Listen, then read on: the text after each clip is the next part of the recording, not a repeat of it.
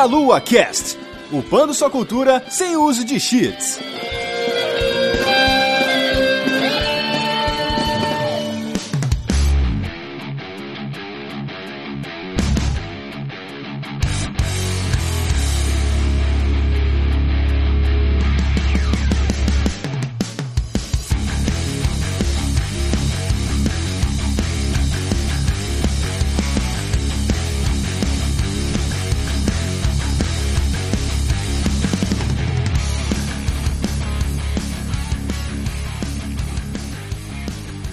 Saudações, queridos ouvintes, está começando mais um Meia Lua Cast. Eu sou o Renato Seviani, estou aqui com o Rogério Rusno. Fala galera, estamos aí para mais uma gravação e hoje nós vamos descobrir o valor nutritivo de um galeto dentro de uma lata de lixo. E estamos aqui com dois convidados, primeiramente Bruno Carvalho. Olá, uma boa noite a todos, um bom dia para quem estiver ouvindo de manhã, uma boa tarde também para todos os queridos ouvintes do Meia Lua Cast aí. E o que eu posso dizer é que estar do lado do jogador é muito mais fácil. Quando você começa a enxergar um pouquinho do lado do envolvimento, você vê que a pegada é totalmente diferente, isso só faz aumentar o meu respeito por todos os bravos desenvolvedores de jogos aí por todo esse país e todo esse mundo. Ó, que bonito, uma bela entrada. E já que a gente tá falando de desenvolvedores, vamos chamar aqui um desenvolvedor, né? Pra gente completar o time aqui do podcast, que estamos aqui com o Cabral. Boa noite, boa tarde, bom dia. Quando você puder ouvir esse podcast do Meia Lua Cast. Depois dessa introdução do Bruno, eu não sei nem o que falar. Porém, o que eu posso adiantar é que desenvolver jogos é totalmente diferente de você. É uma outra perspectiva de jogar um game. Até quando você está jogando os jogos atuais, você já tem uma perspectiva diferente quando você está desenvolvendo jogos. É um trabalho, mas também é uma diversão muito grande para mim. E é um prazer estar aqui, dividir um pouco desse trabalho junto com vocês aqui. O prazer é todo nosso em recebê-los. Antes da gente ir para o nosso bloco de recados, queria que o Bruno falasse um pouquinho aí do que ele faz pela internet. Rapaz, eu não faço muita coisa de produtiva pela internet em si, né? Eu sou um cidadão comum, mas eu estou perdido nesse mundão digital aí, falando sobre jogos em dois podcasts, né? O Reloading, que é um podcast mais sobre notícias, é uma veia um pouquinho mais informativa. A gente tenta, né, um pouquinho ser um pouquinho mais informativo. E também temos o 99 Vidas, que aí é um podcast que fala não só sobre games, mas sobre nostalgia, sobre como era ser uma criança e crescer, como foi crescer nos anos 80 e 90, toda a periferia que estava em torno dos jogos e os jogos clássicos em si, né? Então um podcast que fala de coisa clássica, não vou falar antiga, coisa clássica. Excelente. Se você aí, ouvinte do Meia Lua Cast, não ouve o Reloading nem o 99 Vidas, você tá perdendo, certo? Tem muitas coisas interessantes sendo ditas nesses dois programas. E o nosso outro convidado, o Cabral, ele trabalha na QUByte, que é uma desenvolvedora aí brasileira. E, Cabral, fala um pouquinho sobre você dentro dessa indústria, não sobre a QUByte especificamente, né? Porque aí a gente já vai falar dela daqui a pouquinho. Eu já estou desenvolvendo há um certo tempo jogos. Inicialmente eu nem comecei com a QUByte, realmente. Eu comecei com uma empresa independente. Depois de algum tempo, eu ajudei a fundar a QUByte, lá em atos de 2009. Cara, o que eu posso falar sobre mim é... Eu estou há muito tempo tentando fazer algo nessa área de jogos, fazer algo significativo que possa mexer com as pessoas, que as pessoas realmente se dividam com aquele produto que a gente está desenvolvendo. Então, o meu objetivo sempre como desenvolvedor de jogos é entreter as pessoas. É o que me faz continuar e querer manter essa área aqui, mesmo aqui no Brasil, que é super complicado qualquer tipo de desenvolvimento, né? E você falou que não começou desenvolvendo jogos, você começou desenvolvendo o quê? Programas de geral? A minha carreira iniciou lá em 1999, desenvolvendo software empresarial, RPs da vida... E aí, depois de um tempo, eu passei para a parte web, desenvolvendo... Tinha acabado de surgir algumas tecnologias como PHP, ASP... E aí eu comecei a entrar nesse mundo de desenvolvimento web... E aí foi evoluindo junto com as ferramentas de desenvolvimento web... Então eu passei mais ou menos 10 anos desenvolvendo softwares empresariais... Para todo tipo de comércio, desde frente de loja até softwares de call center e etc... Então desenvolvi muita coisa durante a minha vida em tecnologia... Com várias tecnologias diferentes... Bacana. Mas sempre tive aquela vontade de entrar na área de jogos, né... Então eu ficava pesquisando em paralelo, ver como é que eu podia fazer para entrar nessa área. Foi então que de 2008 para 2009 surgiu a oportunidade de começar a trabalhar como freelancer para a empresa de fora e também, posteriormente, veio a oportunidade de fundar a empresa aqui no Brasil mesmo e trabalhar prestando serviço, criando nossos próprios produtos, etc. Muito legal. Então a gente vai saber um pouquinho mais sobre essa parte da sua vida de desenvolvedor e de empresário logo após os nossos recadinhos.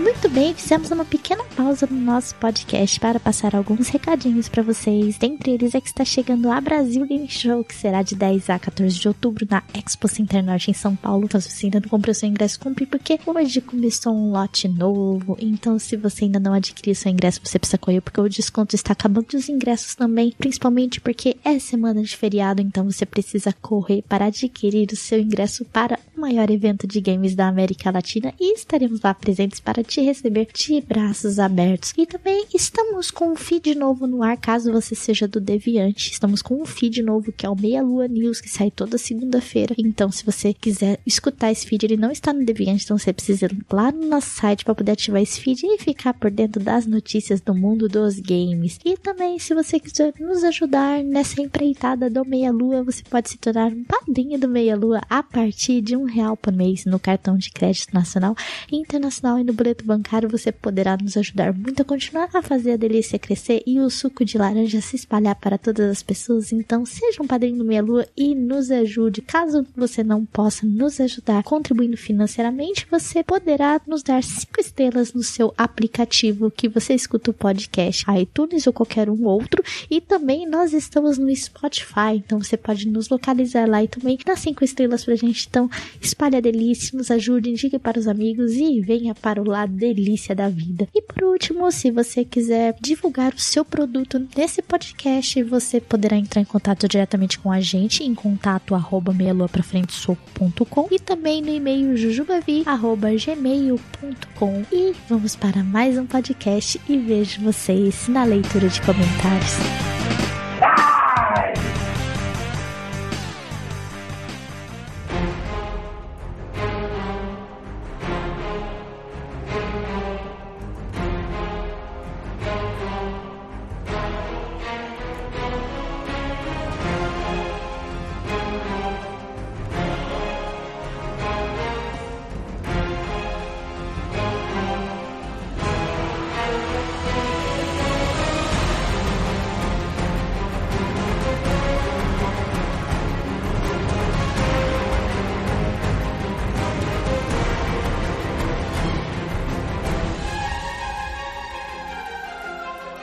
Estamos de volta, vocês aí já ouviram um pouquinho do início da história do Cabral, fazendo aquilo que todos nós que somos formados em ciência da computação, sistemas de informação e congêneres, que é trabalhar no mercado empresarial, desenvolvendo softwares, testando softwares, etc. Agora a gente vai falar diretamente da parte de desenvolvimento de jogos e, obviamente, o Bruno Carvalho está aqui, então a gente vai falar do jogo do 99 Vidas. Pra gente começar aqui, né, estabelecer o histórico aí da QUByte até chegar no momento do desenvolvimento do jogo do 99 Vidas, que é um marco, principalmente para a indústria de jogos brasileira aí, pelo alcance que acabou tendo, né, nesse ano de 2018 aí, que ficou conhecido no mundo inteiro. Mas vamos falar um pouquinho aí desse começo, desse risco, né, de investir no Brasil fazendo jogos. Cabral, conta um pouquinho aí como que foi esse início, né, considerando que você já tinha aí pelo menos uns 10 anos trabalhando com sistemas empresariais, que é um mercado razoavelmente estável, né? Sim, o mercado de TI e tecnologia aqui no Brasil é super consolidado, né, um mercado que tem vaga para todo mundo, para quem quiser entrar e fazer alguma coisa dentro dessa área. É um start para várias pessoas que eu conheço na área de jogos. Uhum. Então, assim, eu vou contar um pouco a história, e se eu estiver me alongando, pode me cortar aí, porque realmente falar da QUByte para mim é muito bacana, então eu acabo falando mais do que às vezes necessariamente precisa. A história realmente começou eu trabalhando como freelancer para uma empresa de fora, isso em 2008. Com o tempo e com a necessidade, precisou que esse vínculo que eu tinha como freelancer para essa empresa nos Estados Unidos, que existe até hoje, que o nome dela é Signature Devices, ela fazia jogos portava jogos, né? O porte, para quem não sabe, é você pegar um jogo que está rodando numa plataforma e levar para outra plataforma. Então, basicamente, era um jogo que estava rodando no PC e tinha que rodar, sei lá, num console de mesa. No caso, a gente já havia feito um contrato para que eu prestasse serviço para eles, portasse parte da engine deles. A engine é o motor do jogo, né? Que assusta todas as funcionalidades do jogo, desde controle de áudio, controle de render, controle de física e etc. Então, o meu primeiro contrato foi esse, foi portar a engine deles, que rodava para PC, para rodar, na época, no Nintendo Wii. Primeiro contato que eu tive com a parte de consoles, né? Então, eu estudava bastante PC, mas não sabia tanto como funcionava a parte de consoles, que era um sonho, porque jogando muito tempo em console, você queria fazer também jogos para aquelas plataformas, né?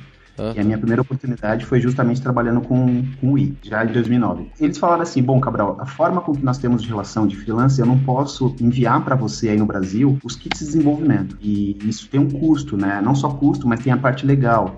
Ele falou assim, eu teria que ter uma subsidiária aí no Brasil para que eu pudesse legalmente enviar o produto para vocês aí. E aí foi a primeira ideia de montar a empresa. Foi a necessidade de continuar meu trabalho de prestação de serviço para eles, para que eu pudesse montar uma primeira versão da empresa, vamos dizer assim, a versão 1.0, que até então ela funcionava como meio como uma subsidiária desses caras dos Estados Unidos. E essa legislação, Cabral, é só no Brasil ou é mundial? Se a pessoa for freelancer, ela não pode receber um kit de desenvolvimento? Hoje facilitou bastante, viu? Não é tão complicado quanto era no passado. Principalmente a Nintendo. A Nintendo, ela abriu bastante as portas, assim, a forma de deixar o dev kit na mão das pessoas. Hoje, até no contrato dela, ela fala, você pode deixar o dev kit na sua casa, desde que seja um lugar controlado, direitinho e tal. Mas antes, no passado, ele falou assim, ó, não pode ser homework, tem que ser um escritório, etc., tudo estruturado. Então, hoje é muito mais simples. Porém, há alguns anos atrás, principalmente essa época que eu falei pra vocês aí, realmente era mais complicado de você ter o dev kit em casa. Então tinha que ter era uma certa burocracia ali. Você tem que ter uma empresa que era registrada em nome daquela outra empresa que era licenciada pela plataforma para que você pudesse trazer pro seu país. O processo para trazer o dev kit não foi nada de outro mundo, né? Ele simplesmente fez a compra do dev kit e enviou pra cá via FedEx. Eu tive que pagar só a parte tributária, imposto. E Brasil. Então, isso é um problema ainda até hoje, tá? Aí sim é um problema até hoje, é a questões de tributo. Você acaba comprando 2 dev kits na hora de você adquirir um. E na verdade, deixa eu fazer uma correção aqui, tá? Você não compra dev kit, você aluga dev kit. Você tem um contrato onde você, quando você não está mais usando aquele dev kit, você tem que enviar de volta para a empresa proprietária daquela plataforma ali. No caso da Nintendo tem uma peculiaridade, que eles falam assim, se você não quiser mais usar e não quiser enviar de volta, você pode quebrar o dev kit inteiro, marretada mesmo, inclusive ele coloca uma fotinha, uma marreta, um martelo assim, ó, e tira uma foto e manda pra gente. Só pra gente ter certeza que você destruiu o equipamento. E essa questão do custo é um dos limitantes para alavancar essa indústria de desenvolvimento dos jogos no Brasil? Eu acho que tem outros fatores além deste, tá bom? E eu até posso adiantar. Acesso à tecnologia não é mais um grande fator para você fazer um bom jogo aqui no Brasil, tá bom? Não é essa a questão. Tanto que tem várias engines aí free para você começar a fazer. Mesmo os dev kits, os kits de desenvolvimento,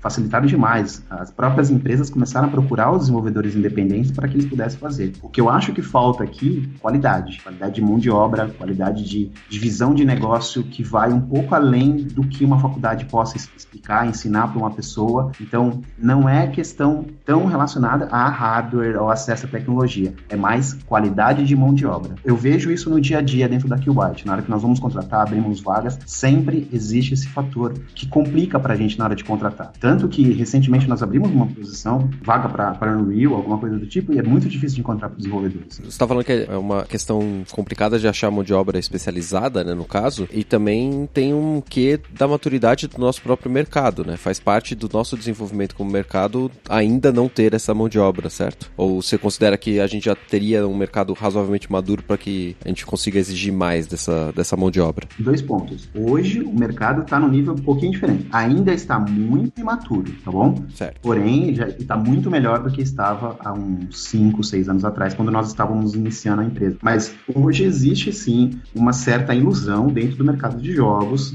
de aquelas pessoas que acabam de sair da faculdade, achar que vai fazer um novo GTA, etc. Todos aqueles problemas, fazer um MMO com, sei lá, 100 pessoas conectadas ao mesmo tempo, fazendo multiplayer real-time, assim, tem toda essa ilusão ainda por parte de muitos estudantes que acabam saindo da faculdade. Você vê ele caminhando numa maturidade um pouco melhor. Tanto é que, recentemente, o governo começou a fomentar o mercado, fazendo alguns editais. Tem lá as pessoas que se tornam na lista para esse tipo de ação. Eu vejo com os bons olhos, desde que tenha fruto naquele trabalho, sabe? Sim, claro. Que aquela empresa realmente seja aquilo ali, alavanque ela e não vire uma teta para ela ficar mamando o resto da vida. certo? Esse fomento. Essa parte é importante. Claro, claro. Eu acho que existe sim a ilusão, mas você consegue ver empresas evoluindo, pessoas pensando de forma de fazer, fazendo um negócio, indo para fora, exportando o trabalho dele e mostrando para o mundo. 99 Vidas é uma prova disso, né? Não é puxando a sardinha muito pro nosso lado, mas ele é uma prova disso, que é possível de ser feito algo de qualidade e ter o reconhecimento do pessoal lá de fora. Apenas voltando aqui, então, para a linha do tempo da empresa, com essa necessidade de abrir a empresa para que nós tivéssemos acesso ao DevKit, começou a surgir oportunidades de mercado. Foi um momento que o smartphone, as lojas de jogos para celulares estavam numa ebulição muito grande, muitas empresas olhando o mercado, mas ainda só estudando e tal, mas algumas empresas já fazendo bastante dinheiro. E aí a gente acreditou que, ok, legal fazer prestação de serviço para esses caras nos Estados Unidos, mas vamos começar a desenvolver nossos próprios IPs, nossos próprios jogos. Eu confesso que eu gosto muito de relacionar a história da QUByte com uma questão de sorte também, de timing. Pegou o momento certo do mercado. Quando nós fizemos nosso primeiro jogo mobile, no metade de 2010 nós lançamos esse jogo, é um jogo chamado HTR, High Tech Racing, é um jogo de slot car, então, que nós conhecemos aqui no Brasil como Autorama, né? Sim, sim. Então nós lançamos esse jogo no momento que estava lançando o iPad no mercado. No Brasil nós éramos uma das primeiras empresas a lançar um jogo em 3D para aquela plataforma que tinha acabado de sair. Nós tínhamos acabado de adquirir um iPad. E aí, a questão do time, da sorte, o jogo fez um certo sucesso, atraiu um pouco da mídia interna e, principalmente, abriu bastante portas pra gente lá fora. Outras empresas começaram a perceber nosso trabalho e começaram a falar, esses caras sabem fazer isso aqui, vou começar a delegar alguns projetos para eles, vou contratar eles como outsourcing pra minha empresa aqui. Uhum. Foi um momento que nós começamos a desenvolver bastante jogos e também ter bastante contratos externos. Aquele vínculo inicial com a empresa que eu havia entrado como freelancer, ele começou, aquele cordão umbilical começou a ser cortado ali, a gente começou a ganhar o mundo e fazer outros projetos aí para empresas na Europa e mais ainda da América do Norte e etc. Então, nós continuamos com a nossa veia de querer fazer um jogo independente, fazer jogos independentes, mas o dia a dia também é importante, você precisa fazer fluxo de caixa, etc. Então, manter projetos é importante. E aí a gente começou a desenvolver outros jogos. Então, só para não se alongar tanto na história aqui, eu vou pular um pouquinho. Então, nesse período nós lançamos vários jogos, uns 5 jogos mobiles. Todos os nossos jogos, felizmente, e a questão da sorte também, todos eles nós fizemos pelo menos um 0-0 ali, sabe? O custo de desenvolvimento se pagou com as vendas. Ah, legal. O próprio HTR, que foi nosso primeiro jogo, e aí é a questão da sorte, nosso primeiro jogo a gente já acertou na lata, assim, sabe? Hoje ele tá contando mais de 8,5 milhões de downloads. É assim, obviamente não pago, né? Claro, claro. Ele foi mudando durante o período, né? Os modelos de negócio dele. Começou pago, depois ele mudou para outras coisas, mas ele gerou uma boa receita para a empresa durante um bom tempo. Ele é um produto muito importante e a gente tem um certo carinho com esse produto também. Esse ponto de virada foi quando tu pegou o iPad na mão, cara, e você viu a possibilidade futura dele, ou você já estava vendo isso já pelo primeiro iPhone, que o futuro ia ser tela tátil, e você, não, vamos começar a entrar nessa vibe, entendeu, de jogos mobiles? Foi esse que foi ponto de virada, então? Assim, a gente acreditou no mercado, não tinha como naquele momento, a gente não tinha dados palpáveis a ponto de falar, vamos entrar com tudo nesse mercado de mobile, principalmente nos tablets, que a gente vai ter sucesso. Foi um pouco de sorte, sim, e chegar primeiro no mercado ali. O mercado de mobile, de smartphone, já estava muito bom pra gente, na época. E aí, com os tablets, ganhou uma base instalada ainda maior. E o aparelho era super bacana e super fácil de desenvolver. Então foi simples pra gente migrar dos smartphones pro tablet. Eu costumo falar que é questão mais sorte, sabe? A gente apostou no mercado e deu certo. Eu acho que a própria plataforma acabou gerando o mercado, né? Que agora gerou os tablets. Por exemplo, agora, entrar no mundo de VR. Acabou de surgir o mercado. Será que se a gente entrasse no mesmo momento que o VR começou a aparecer, daria tão certo como foi os tablets? Só pra ver que não tá indo da forma com que as pessoas estimavam que seria o mundo de VR, sabe? Então, é um pouquinho de sorte, feeling e momento certo. Se agora, se tivesse dado certo, e quem entrou no momento certo lá no VR, lá atrás, quando começou, pode ser que teria estourado também. Então, sinceramente, eu não sei explicar pra você se é porque era o tablet, a gente sabia que ia dar certo. Não, eu estaria mentindo se eu fosse falar esse tipo de coisa pra vocês. A verdade é que nós tivemos um produto que era perfeito pra aquela plataforma e, principalmente, a gente conseguiu entrar de forma muito fácil nele, porque já tinha um conhecimento conhecimento um pouco na plataforma. E também tem a questão que o VR também ele é uma tecnologia muito embrionária também, né? E vamos dizer assim, um tablet a grosso modo é um smartphone espichado, entendeu? Bem grosso modo. O mercado que o tablet pode alcançar é muito maior do que um mercado que um VR pode alcançar hoje, tá bom? Sei lá, daqui a uns anos a coisa mude de figura. A Apple foi genial na hora que ela criou aquele mercado ali, sabe? Pra gente, como desenvolvedor, aquilo foi fantástico. E, aliás, diga-se de passagem, tá? Quanto mais plataformas pra gente, como desenvolvedor, melhor pra gente é, porque a gente vai ter mais possibilidades de gerar receita. Então, fazendo os contratos com empresas de fora, vieram convites pra gente ir para eventos, nós tivemos a oportunidade de uma empresa chegou a fazer financiar portes dos nossos jogos. Eles investiram nos nossos jogos para levar para outra plataforma, por exemplo. Aí o Android começou a surgir com uma força bem grande também. A gente começou a portar nossos jogos de iOS para Android e também pegar novos contratos de Android e etc. Só que nem tudo flores, né? Chegou um momento, já estava chegando no momento lá em meados de 2013, 2014, que começou a ficar muito complicado para a gente concorrer nesse mercado mobile.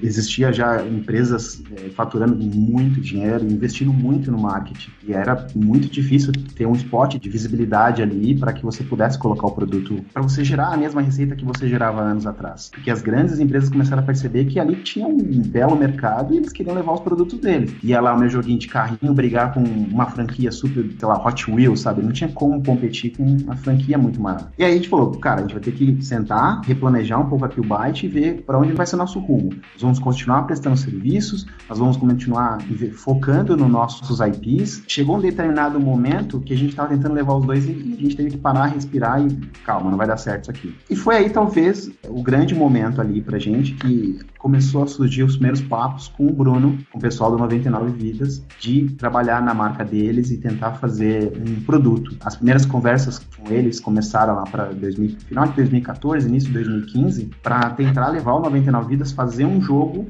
usando eles como protagonistas. Todo mundo sentou lá, os principais sócios da empresa, falou, vamos investir, vamos focar em desenvolvimento do próprio IP, finalizar todos os contratos que nós estamos na mesa, vamos abraçar o projeto 99 Vidas e vamos fazer o projeto acontecer. Em determinado momento, metade da equipe que estava dedicada a fazer projetos de terceiros, ela começou a terminar esses projetos e todo mundo ficar focado no desenvolvimento ainda da campanha do 99 Vidas, lá atrás, em meados de 2015 mesmo, no Catarse, fazendo o desenvolvimento da demo. Os papos foram avançando com o pessoal do 99 Vidas e aí a história começou a acontecer. Tiveram outros eventos nesse meio do percurso aí e tal, mas acho que agora aí começou o momento ali, né? 99 Vidas, sabe? A gente começou a focar mais nas propriedades intelectuais da própria QUByte. Uma pergunta antes da gente só entrar nessa parte do desenvolvimento em si, voltando aí nessa parte da conversa. Vocês da QUByte que aproximaram do 99 Vidas para esse desenvolvimento da marca deles, ou foi o contrário? Como que foi essa dinâmica? E aí o Bruno pode entrar na conversa aqui também, né, e já falar ao lado dele como que foi essa sensação de estar discutindo algo que para muitos é um sonho, né? Tá participando da produção de um jogo, até mesmo no caso dele, né, de se tornar um personagem do jogo, né? É, com certeza. Até se o Cabral me permite, eu vou contar esse lado da história da nossa perspectiva aqui.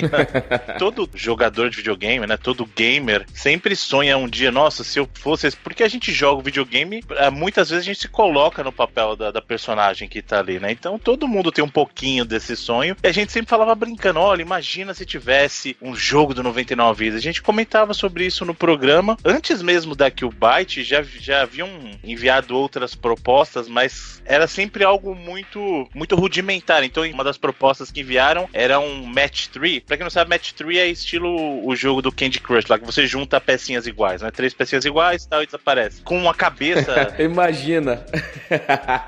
A gente olhava aquilo e falou assim, pô, obrigado pela sua proposta, mas não é o que a gente gostaria, né? A gente queria algo que remetesse à nossa infância, assim, algo que era o que a gente jogava, ou algo que a gente gostaria de jogar. E a QUByte chegou um dia, eu tava verificando lá o e-mail do 99 Vidas, e eu vi um e-mail do Cabral falando sobre uma possível proposta. Você gostaria de conversar? Aí eu falei, bom, não custa nada, se a gente quer conhecer um pouco, eles parecem querer realmente fazer algo sério, uma proposta séria, vamos lá. E aí, no caso, do lado do 99 Vidas, como eu que acabei respondendo essas mensagens, como eu estava mais próximo fisicamente do escritório da QUByte, eu que acabei indo pra conversar com eles nessas primeiras conversas, né? E quando você lida com profissionais, mês. O negócio é diferente, né? Então, eu cheguei lá no escritório deles, aí já tinha planejadamente um bonequinho do Sonic em cima de uma CPU. Eu cheguei lá.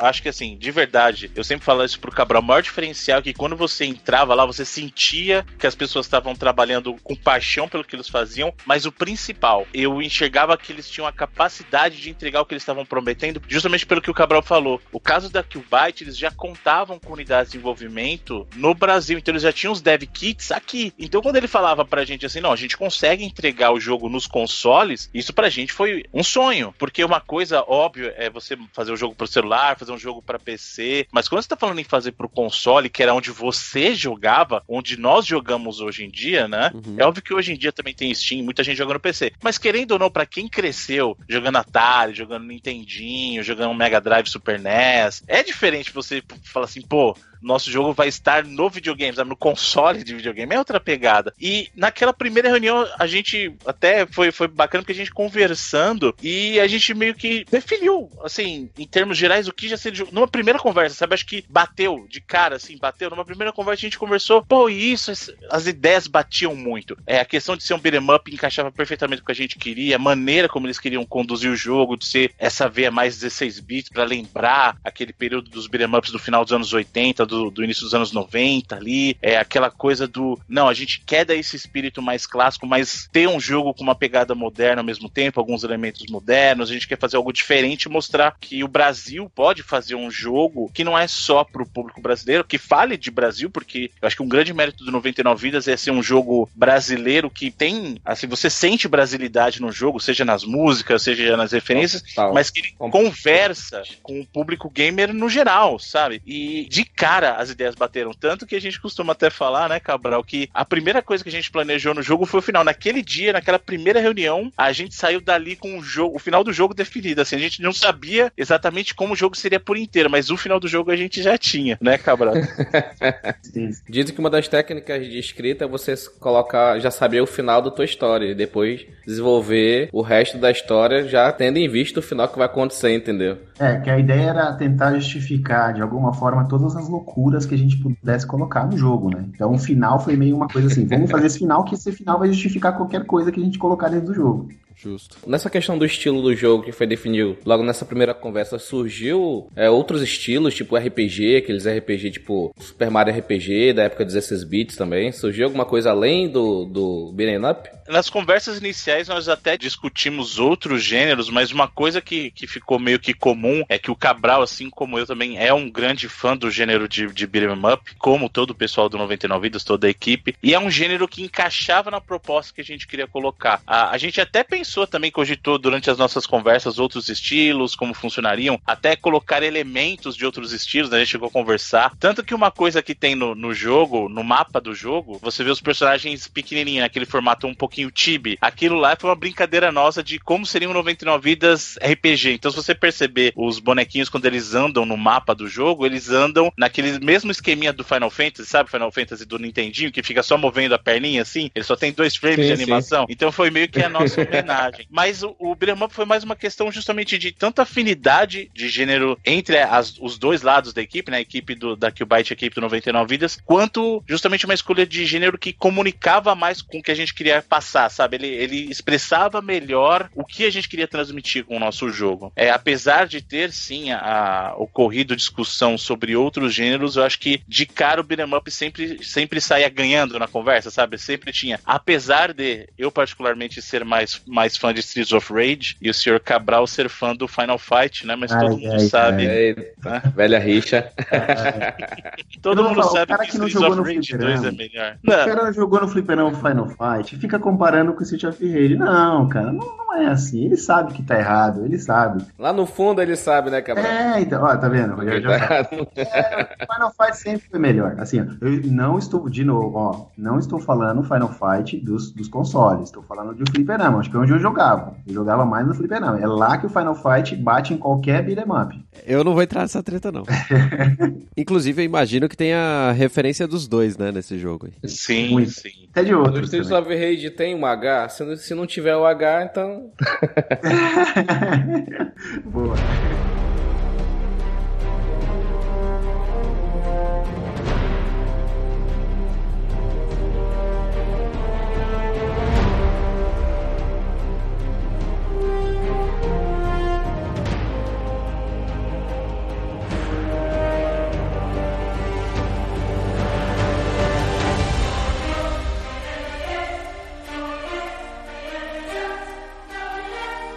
aqui a gente tem uma situação de que teve uma primeira reunião, né, de que os dois lados se sentiram satisfeitos com a ideia e com o planejamento, mas esse planejamento só sai do papel se tiver dinheiro. Exato. E aí a gente entra com a campanha de crowdfunding, né, no Catarse, que a gente sabe muito bem que na época já 2015, não é isso? Que teve a campanha? Isso, foi 2015. O Catarse já não era mais qualquer um que entra recebe o dinheiro que pede, né? Já era uma situação bem mais complicada, porque teve um monte de gente ali que não estava entregando o que estava sendo comprado. Como é que foi esse processo para definir os valores da campanha, saber o custo exato, o tempo de desenvolvimento, definir como que vocês abordariam o público, né, para poder convencê-los, né, de que o jogo seria entregue, né? Porque essa é a primeira coisa que tem que ser dita pro público, né? Como que foi esse processo de gerar todo o planejamento do crowdfunding antes de colocar ele no ar? Então, acho que aí eu posso falar um pouquinho também, que é antes mesmo, e aí justamente sobre isso que você falou de que as campanhas de crowdfunding não estavam entregando tudo que elas prometiam,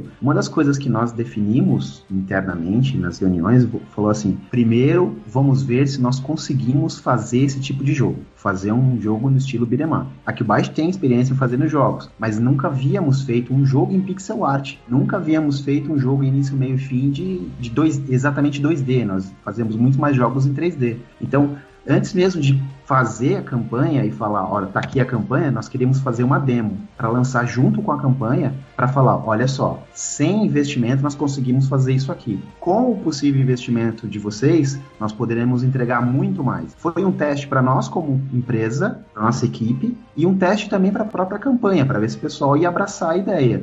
Eu preciso também fazer uma meia-culpa aí na questão da campanha, porque parte do planejamento que eu ajudei a fazer, eu errei em muitas coisas. Então, assim, o 99 Vidas, ele foi um marco, tá sendo um marco para QUByte em vários pontos, inclusive nos negativos. Vários pontos de tempo, desenvolvimento, budget de algumas coisas, nós acabamos errando. Eu vou falar nós, mas pode colocar a culpa bastante para mim aqui, porque eu acabei planejando isso e errei bastante nessa parte. Acertamos em bastante coisa, mas errei em bastante coisa também. Principalmente em algumas partes do online do jogo. Mas isso trouxe a experiência necessária para o futuro, né? Então, às vezes, os erros são muito importantes para alinhar mais os processos, entendeu? Sem eles você não consegue crescer, sem dúvida nenhuma. Então foi importante pra gente errar, principalmente saber onde errou, né? Não adianta errar também não saber onde errou. Mas nós erramos algumas coisas, mas voltando pra questão da campanha. Então nós definimos como seria a demo, junto com o pessoal do 99 Vidas, o que teria nesta demo. Então, obviamente que por conta do 99 Vidas ter nascido da ideia inicial ali do Isnobre junto com o Jurandir Filho, então fazia mais sentido pra gente ter esses dois personagens como personagens principais da demo, porque nós sabíamos que inicialmente eles eram as pessoas que mais cativavam no início do projeto 99 Vidas, as pessoas que iniciou com eles, posteriormente veio o próprio Bruno Carvalho e depois veio o Evandro. Então esses dois personagens seriam nossos carro-chefes para divulgar a marca inicial dentro da campanha. Então nós tínhamos que trabalhar todos os movimentos dele, então fazer todos os frames possíveis, movimentos dele, depois o projeto cresceu mais, né, fundando a campanha, mas tínhamos que ter ali o core desses dois personagens prontos e também mostrar ali e falar, ó, quando nós tivermos todo o dinheiro da campanha, também vai ter esses outros dois personagens aqui, o Bruno e o Evandro, então ter algumas animaçõezinhas dele. Então, nós fechamos a campanha e a primeira fase, a ideia inicial da fase inteira e preparamos a demo para a campanha. E aí, a ajuda do pessoal do 99 Vidas para divulgar e ajudar a gente a tornar público essa campanha foi muito importante. Assim, a gente acompanhava os números, assim, o dia a dia da campanha com uma ânsia, assim, e foi uma coisa meio absurda, assim, principalmente nos últimos dias que a coisa estourou, assim, começou a bater as metas e a gente deu um pouco de medo, porque conforme vai aumentando o número de plataformas, aumenta o número de responsabilidades, de entrega, né? Então, mas ao mesmo tempo dá aquela sensação de, pô, conseguimos atingir algumas metas aqui, esse jogo vai sair, esse projeto vai sair, né? E é como o Bruno fala no podcast 99 Vidas, que não é tipo, faz pro PC, depois export, Switch, export, Xbox, não é essa maravilha, né? Não é salvar como, né? É. Eu diria pra você que pra cada plataforma não é do zero, tá bom? Você aproveita muita coisa, principalmente com a Zend, nós usamos a Unity pra fazer. Mas cada plataforma tem a sua peculiaridade ali, tem o seu diferencial pra ser implementado. E às vezes você fica meses pra tentar implementar, pra fazer a coisa funcionar pra aquela plataforma. Quando não, você encontra algum bug na própria engine que tá impossibilitando de você avançar. Isso aconteceu bastante diretamente com a gente. E isso acontece até hoje com a gente. E você não tem o source code da engine, você não pode corrigir a engine, você tem que esperar uma possível patch de correção numa outra versão dessa engine que você está usando. Isso acontece com uma certa frequência. Então, para cada plataforma foi um desafio para a gente. Mas, acima de tudo, a gente conseguiu controlar esses problemas e, felizmente, conseguimos lançar, na minha visão. Eu não acho 99 Vidas 10 de 10, mas ele tá ali próximo de um 8, 7, 7,5, 8 fácil, tá bom? Essa é a minha opinião. A humilde opinião de quem gosta do gênero de beat'em up. E, Bruno, como que foi a sua parte desse desenvolvimento da campanha, na parte de divulgação dentro do 99 Vidas? Porque a gente sabe que, por mais que o podcast tenha um público que é muito fanático, o fanatismo nem sempre se transforma em investimento, né? Em apoio. A gente sabe com campanhas de padrinho de diversos sites, etc. Obviamente, o 99 Vidas tem uma história gigante, né? E que já tem uma certa... Não posso dizer conforto, né? De garantia, né? De que vai conseguir trazer esse apoio. Mas como que foi pra vocês essa sensação de... Será que a gente vai conseguir? É o tal do engajamento, né? Que todo mundo busca. Números não necessariamente indicam o engajamento do seu público, né? Do lado do 99 Vidas, é óbvio que o desafio foi muito grande, porque a gente queria também entender um pouco do suporte que o nosso público traria, né? Inicialmente, a campanha, ela veio da percepção que, olha, a gente acredita que dentro do público que conhece o 99 Vidas, né? Dentro da galera que curte já o projeto do podcast, a gente vai encontrar pessoas que queiram dar esse suporte pro projeto do jogo. Então, o grande desafio é como a gente mostra para essas pessoas que o 99 Vidas, o jogo, é algo que seja relevante para eles também. Porque não adianta você querer vender a ideia de que, é o nosso sonho, sabe? 99 Vidas é o sonho da QUByte, é o sonho da galera do 99 Vidas. Tá aí.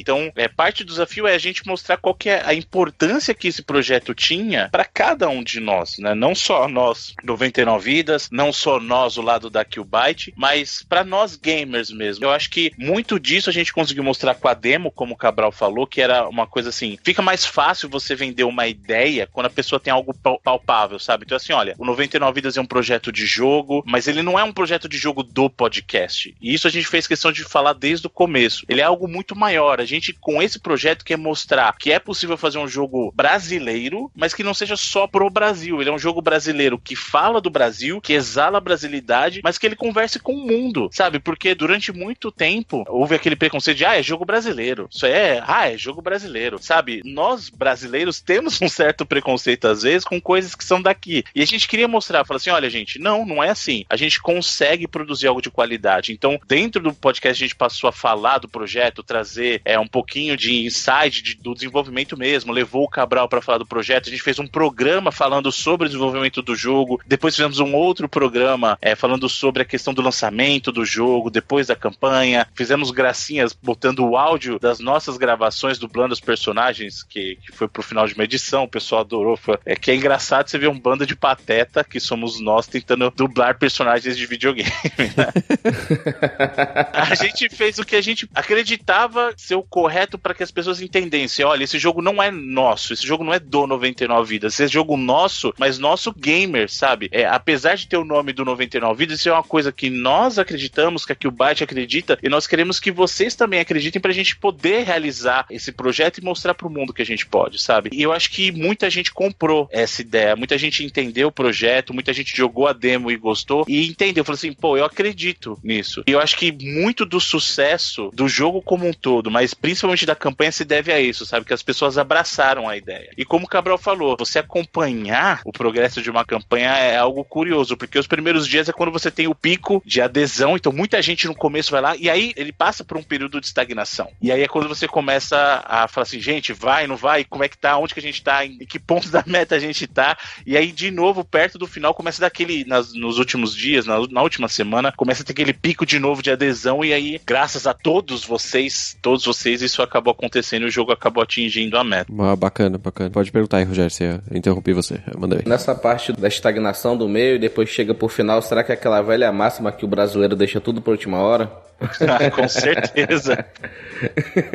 É um fenômeno que tem em muitos projetos de crowdfunding, não só no Brasil, isso é global mesmo. Eu vejo assim, no crowdfunding você tem dois tipos de projeto. Você tem aqueles projetos que são os projetos do sonho, que ele bate a meta dentro das 24 horas iniciais. Caso, a gente conhece Shenmue 3, que foi recorde do Kickstarter quando foi lançado. A gente sabe o Mighty No. 9, né? Apesar do produto, na minha opinião, não ficou respondido com a hype. A gente sabe o caso do Igarashi com Bloodstained, que esse, assim, eu acho que vai ser um baita de um jogo. Então, esses são aqueles que, dentro das 24 horas iniciais, pelo apelo do criador da campanha, ele já vai e bate. E aí tem um outro perfil de campanha, que esse é o mais comum, que foi o caso que a gente falou. Ele tem aquele pico de adesão inicial, aí ele entra num período de estagnação, porque esse pessoal que comprou no início é aquele pessoal que, assim, eu vou apoiar o projeto, sabe? Eu nem quero saber muito bem, mas eu acredito na ideia, eu vou comprar o projeto. Aí você entra nesse período de estagnação porque tem aquele pessoal desconfiado, fala assim, pô, porque como é crowdfunding, existem modelos diferentes agora, mas antigamente era assim, ou é tudo ou é nada, ou ele atinge a meta e vira algo, ou se não atingir, ele nem vira um produto mais, é estornado valor. E aí, no caso, esse pessoal fica aguardando, porque é aquele pessoal que fala assim, olha, depois que bater a meta, eu entro, porque aí tá garantido que eu vou receber o produto. O que é estranho, né? Porque se o dinheiro vai voltar, que diferença faz se vai ser agora ou depois, né? Exato, exato. Então esse período do medo da estagnação é essa galera do eu vou aguardar pra ver. E aí quando vai chegando nesse ciclo final, nas últimas semanas, começa a galera do putz, tá próximo o suficiente, vale arriscar. Então tudo bem, não bateu ainda, mas tá próximo, então vai. E aí é essa galera que vai subindo de novo a taxa de adesão. Aí quando bate, que foi o nosso caso, quando bateu a meta, depois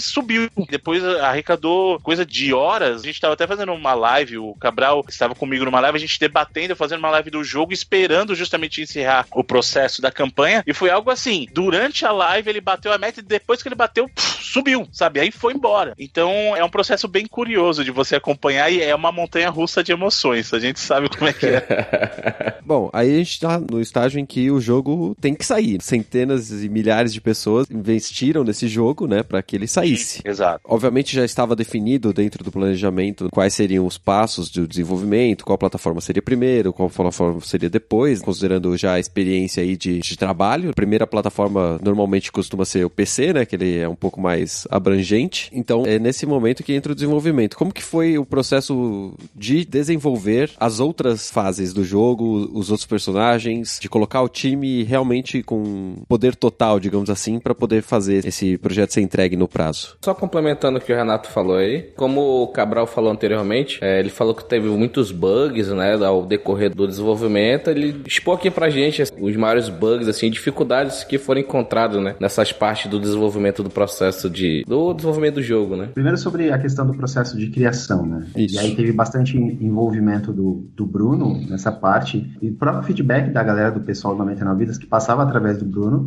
pra gente, pra ver, ó, é o caminho que todo mundo acredita que é o melhor pro jogo. Então, durante esse processo de criação, a equipe começou, obviamente, com o investimento, começou a crescer. A gente teve um pico de desenvolvimento, já tinha 20 pessoas trabalhando dentro do projeto. E isso para dentro do Brasil é algo grande, sabe? Que normalmente você tem equipes bem pequenas aqui, não passando de um máximo de 10 pessoas dentro de um projeto. Normalmente, tá bom? Tem empresas maiores também. Então teve muitas idas e vindas de muito conteúdo, e aí rabisco do que poderia ser as fases. E aí também é outro momento de sorte da QUByte, nós acertamos as pessoas para cada tarefa. Desde a pessoa que pensava no level, no desenho, do rascunho dos levels, como dos personagens, como dos caras que estavam animando e programadores. Então foi uma união bem interessante da equipe que construiu esse jogo, com esse insight que dava o pessoal do 99 Vidas através do Bruno pra gente. Esse foi um casamento bem perfeito ali pra sair o produto final depois de alguns meses de desenvolvimento. Então, desde o início lá que nós começamos a rabiscar a campanha até entrar em produção, foi uma coisa do tipo, vamos tentar fazer. Foi fundado um projeto e você começou a produção entrar em todo mundo trabalhando ao mesmo tempo, você via coisa acontecendo, várias peças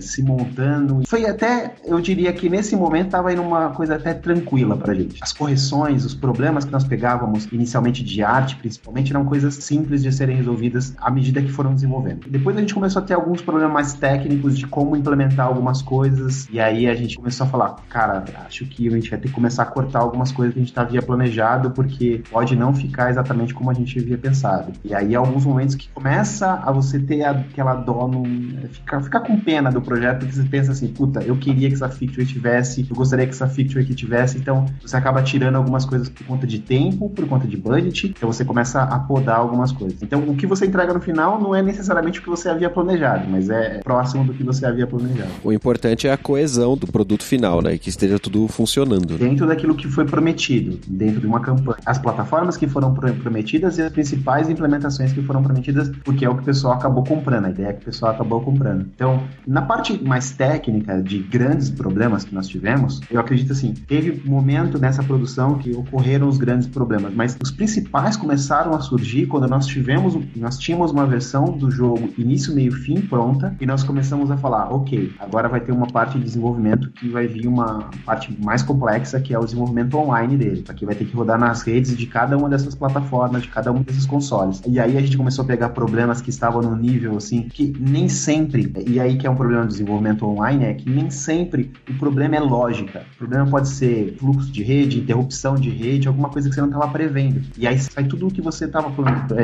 havia estimado. Há outras coisas vão para a parte mais técnica. Cada plataforma tem o seu detalhe técnico, e aí eu posso até confessar aqui, para quem já passou por essa experiência, que está ouvindo o podcast, vai até entender o que eu vou falar, mas de longe, a plataforma do Xbox One é de longe a mais complexa para ser desenvolvida um jogo online. Sério? Caraca. Pensava que era para PS Plus, PS4, né? Não, é uma das mais triviais para ser desenvolvidas, para ser sincero. Por quê? Deixa eu só explicar o porquê. A Microsoft, ela tem uma rede muito robusta, ela tem muita camadas de segurança que é importante para o jogador, mas que, cara, para o desenvolvedor é de deixar seu cabelo em pé. Ah, faz sentido. Você tem que contornar muitas coisas, você tem que pensar em muitas coisas. Algumas redes, como é o caso da PSN, é um pouco mais aberta, porque não é tão madura, e aí não é uma crítica, é simplesmente uma observação, ela não é tão madura como é a plataforma do Xbox. Então, é mais complexo para ser desenvolvido. Teve um momento do jogo, assim, que nós estávamos implementando questão de conexão, sala, nós tivemos que duplicar o desenvolvimento inteiro, que já estava funcionando em outras plataformas, tanto no PC, PSN, por conta da arquitetura do Xbox One, que eles exigiam que a arquitetura fosse daquele jeito nos padrões dele. Eles não aceitavam que fosse outro padrão. E aí teve algumas questões também, que algumas ferramentas que nós havíamos, alguns middlewares que a gente havia escolhido para desenvolver o jogo, eles ainda não estavam oficialmente licenciados na plataforma. Caramba! E isso é um problema, porque eles estavam passando pelo processo de certificação junto com a gente. Esse middleware de network que nós estávamos usando, ele já era certificado para PC, obviamente, e principalmente para a rede da Sony, só que ele ainda estava em processo de certificação para Xbox, veio junto com a gente. E aí foi muito complexo, porque a gente começou a pegar vários problemas no middleware, pegou problemas no jogo e problemas de como conectar isso tudo dentro da rede da Microsoft, como criar túnel de segurança, como fazer essa conexão, manter essa conexão, manter uma taxa mínima de kbps que o jogo tem que transmitir, manter a confiabilidade de uma rede pouco tráfego e etc. Então, a rede da Microsoft, ela é bem estruturada, ela é muito bem feita, documentada, só que, cara, para o desenvolvedor isso é uma loucura. Esse teu middleware não fosse certificado, vocês teriam que trocar completamente o desenvolvimento? Sim, nós teríamos que encontrar uma outra alternativa. Não poderia ser usado esse middleware, que ele estava altamente enraizado no gameplay, toda a parte de controle de mensagem, de envio de comunicação de RPC, que você envia um método para ele fazer a conexão do UDP, estava toda amarrada com esse middleware. Se nós tivéssemos que tirar naquele ponto, e aí eu estou falando do momento onde a versão do PC já havia sido lançada, a versão do PlayStation 4 e PlayStation 3 e Vita já havia sido lançado, nós estávamos esperando algumas correções desse middleware para lançar a versão do Xbox One. Então, se eles chegassem pra gente e falassem, gente, nós não vamos ser certificado, procure outra ferramenta, literalmente a gente estava ferrado. A gente ia ter que fazer o processo inteirinho novamente de online, apenas para sanar o problema de ainda eles não terem sido certificados pela plataforma. E aí é uma parte onde entra a questão dos erros também, erros de planejamento. Por que não foi feito uma análise de todos os middlewares e ver quem estava licenciado antes de escolher um, sabe? Então, essa é uma questão para ser pontuada também. Apesar desses problemas, felizmente a gente conseguiu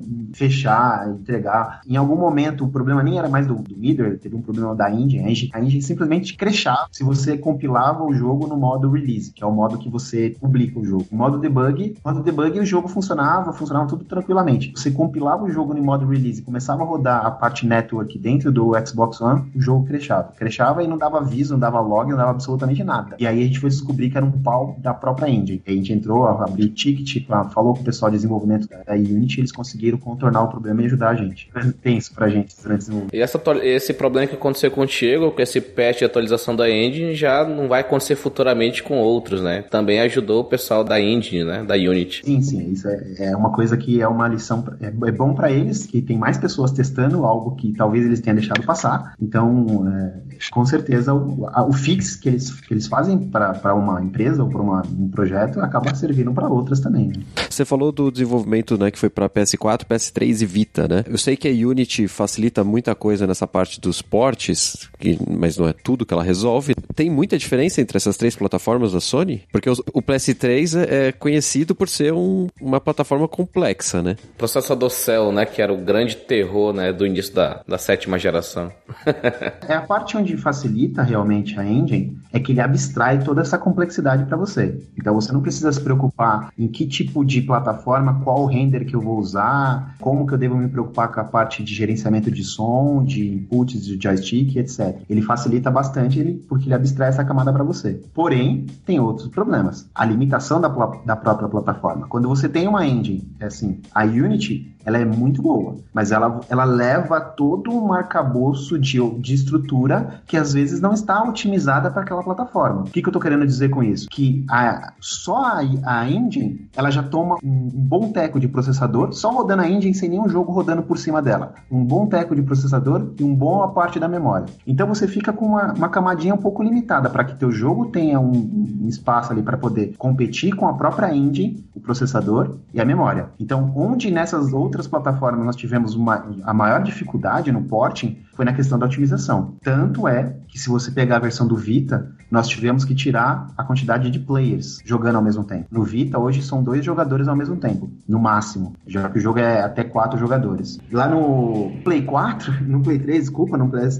o grande limitador era a memória de vídeo. Toda hora você fazia o início do gameplay, ficava um monte de resíduo, sujeira na memória, e aí foi algumas coisas que a gente começou a aprender também de como fazer um pooling melhor da memória, fazer um gerenciamento melhor da memória. Se você jogava o jogo do início ao fim, você não conseguia fazer um New Game Plus, por exemplo, que o jogo crashava. Ele não tinha memória suficiente para continuar rodando, porque tinha muito lixo ainda que ficava durante a jogatina em memória do próprio Play 3. Então, apesar dessa todo esse arcabouço infraestrutura que a engine fornece para você abstrai você ainda tem que tomar uma série de cuidados para que o jogo continue rodando com uma certa número de FPS. Essas gerações, a geração atual, o Xbox One e próprio, eu tô falando, nem tô falando o Xbox One X, mas o primeirão mesmo e o próprio Play, o PS4 nem Pro, eles conseguem rodar tranquilamente porque tem memória para dar e vender. Então você até pode ser entre aspas aí, pode ser até um pouco relaxado. Essas plataformas que são mais limitadas, você começa a controlar e ter que fazer mais tempo de profiling para você ver onde está vazando memória, porque a otimização é mais complexa. No PS3 é 512 MB de memória de vídeo, né? Exatamente. E é o que eu falei para você, você tem lá a competição da própria engine, que ela pega um pouco dessa memória e tem o teu jogo. Então se você começa a vazar essa memória, ou seja, você começa a usar a memória e não desalocar essa memória, por mais que você não gerencie diretamente a memória dentro da tecnologia que a Unity fornece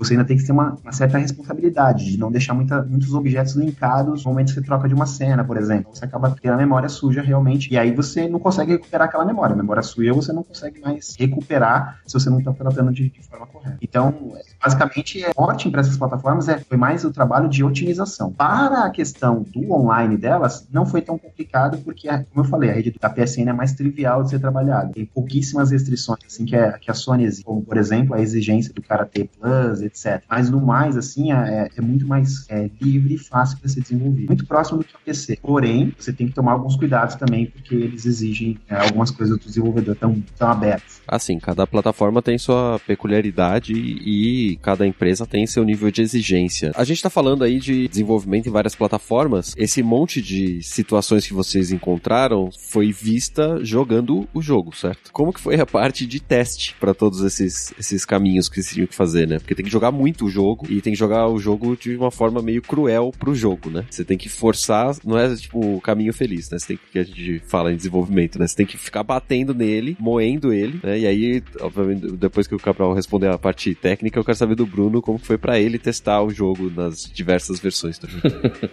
Na parte técnica, nós ficou mais ou menos assim. Quando começou os portings, aí obviamente aquela equipe que era super inflada, que tinha bastante gente trabalhando, começa começa a ficar mais murcha. Então você elege pequenos grupos ali para ficar responsável por cada plataforma, e meio que essa equipe, no máximo 2, 3 pessoas, elas têm que garantir que está funcionando em cada uma das plataformas, quando nós estamos fazendo necessariamente para os consoles. Então, a parte de teste que demandou mais trabalho para a gente foi justamente na parte online, porque a gente tinha que testar situações que não adianta a gente ficar testando só dentro da nossa própria rede ali, dentro do Wi-Fi, todo mundo usando uma rede de 100 megabits, sabe? Tinha que pegar redes menores, o cara usar uma rede via... Teve até o caso que o cara, ele morava muito afastado de São Paulo e não tinha internet lá com... A única internet que ele tinha é rádio. Aí eu falei, cara, perfeito, essa é o tipo de internet que eu quero testar. Então, a gente acabou um pouco de contatos, assim, também conversando com pessoas chaves, falou, ó, toque uma aqui de teste do jogo, baixa o jogo no seu PC, no seu console, e vamos fazer esses testes mais detalhados. E aí teve até a ajuda do próprio pessoal do Reloading,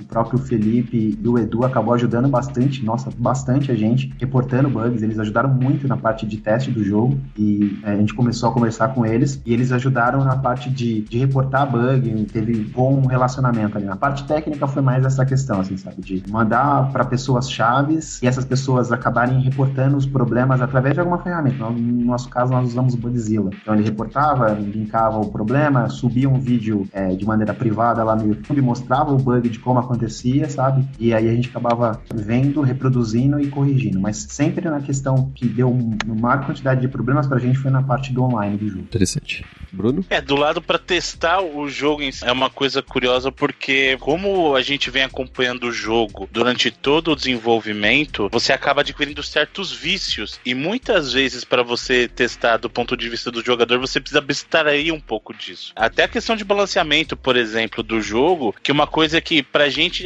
tá fácil, só que a gente tá jogando, sei lá, a equipe vem jogando há 1, 2 anos, então é óbvio que a certo ponto você já conhece o comportamento dos inimigos, você entende como é que funciona a IA, então o grande desafio do ponto de vista de teste do jogador é esse, você precisa abstrair toda essa experiência anterior que você tem e tentar se colocar no lugar da pessoa que tá jogando pela primeira vez o jogo. É uma coisa curiosa, muita gente curte a trilha sonora do jogo, eu adoro a trilha sonora do jogo também, mas a gente passa a escutar tantas vezes, por exemplo, a música título, que a gente deixa de apreciar um pouquinho, sabe? Sim, cansa. Porque você vai testando, assim, uma coisa é você gostar de jogar videogame, pegar um jogo que você gosta e jogar um pouquinho, vamos supor, todo dia, ou jogar muito de uma vez e depois parar. No caso desse processo todo, tanto nós quanto o pessoal da QUByte, a gente tinha exposição lá ao jogo horas por dia. Então, mesmo quando você não queria jogar, você tinha que jogar, porque era parte do processo. É justamente aquilo que eu falei, por isso que eu admiro muito mais hoje, conhecendo o outro lado, essa galera que trabalha com desenvolvimento, porque assim, a gente que joga videogame, a gente fala assim, putz, é um sonho, você vai trabalhar fazendo videogame, vai ficar jogando videogame. Não é, cara, não é. E mesmo quando você joga, deixa de ser um prazer. Tem um ditado que diz o seguinte, você quer deixar de gostar de alguma coisa, faça como trabalho, porque você fazer uma coisa por lazer, você escolher a hora que você quer é uma coisa, quando passa a ser trabalho, ganha um outro peso, ele ganha uma outra carga. E agora, uma coisa que eu posso dizer que foi muito positivo foi ver a evolução do jogo nesse período, né? Então, quando a gente começa jogando no PC, não tinha suporte no controle ainda, então você jogava no teclado. Aí implementou suporte a controle, é outra realidade. Você poder jogar controle na mão, um beat'em up é outra realidade. Aí você vai vendo como que ele modifica de uma plataforma pra outra. Joga um pouquinho no PlayStation, joga um pouquinho no Xbox,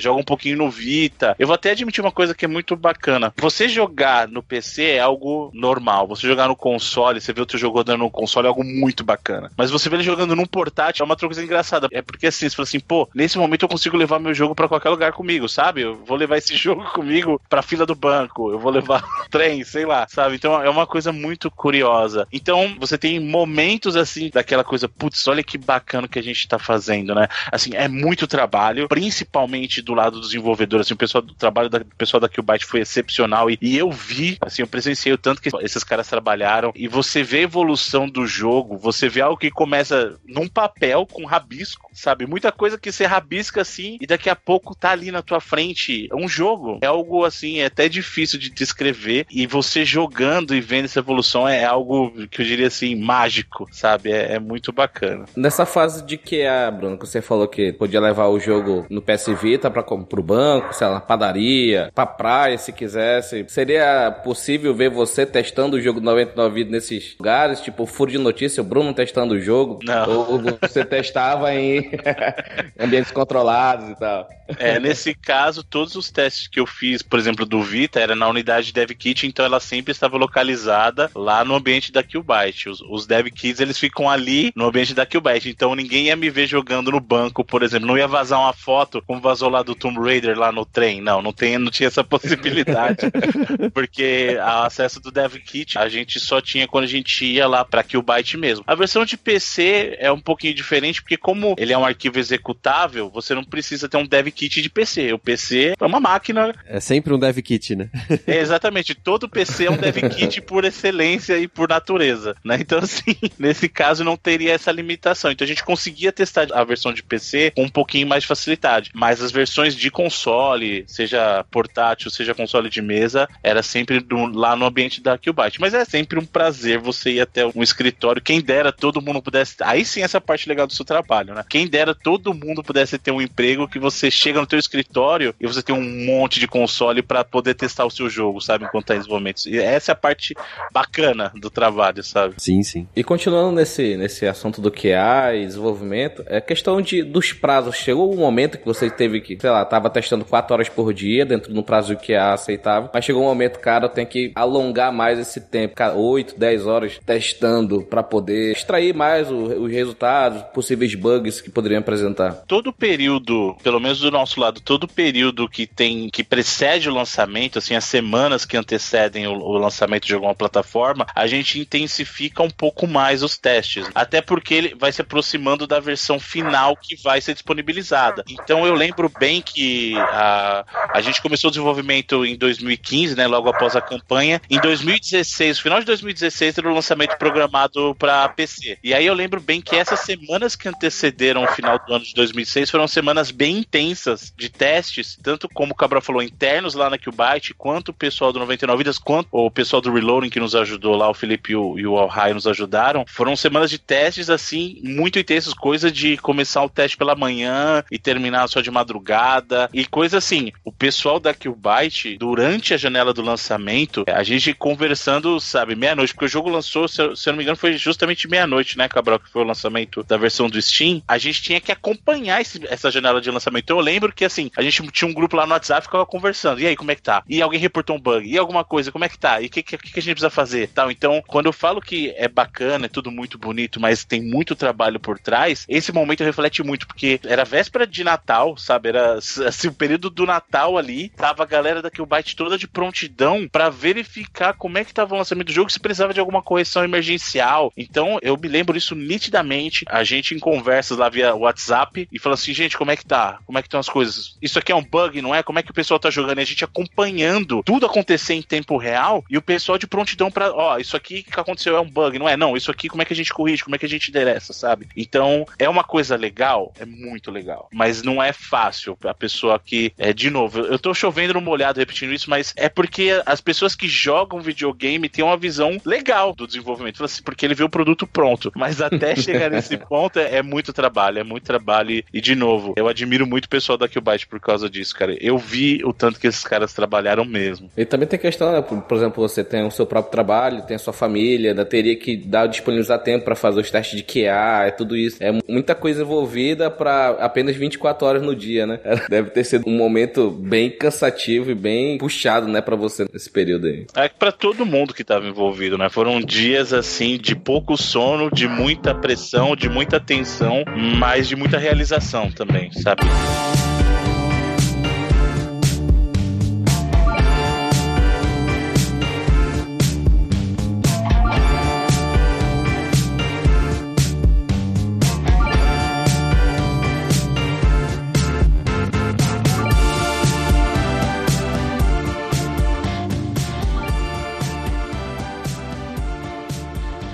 A gente gente tá falando aí, né, do lançamento, né, do processo de desenvolvimento, eu queria passar mais pra parte do lançamento em si, da recepção do público do jogo, né, e como foi, né, os lançamentos nos consoles, que foram em etapas diferentes, né, e até chegar no lançamento pela Plus, né, como é que foi toda essa vivência, né, de, obviamente, tem todo o processo de desenvolvimento, etc, mas tem a parte da recepção, né, como que o público tava vendo todas essas coisas, como que foi o retorno, como que foi os comentários, como que tava a sensação de ver o jogo ao vivo já, né, já tá vivo. E o sentimento de também ter um vídeo no canal oficial da Sony, né, no YouTube.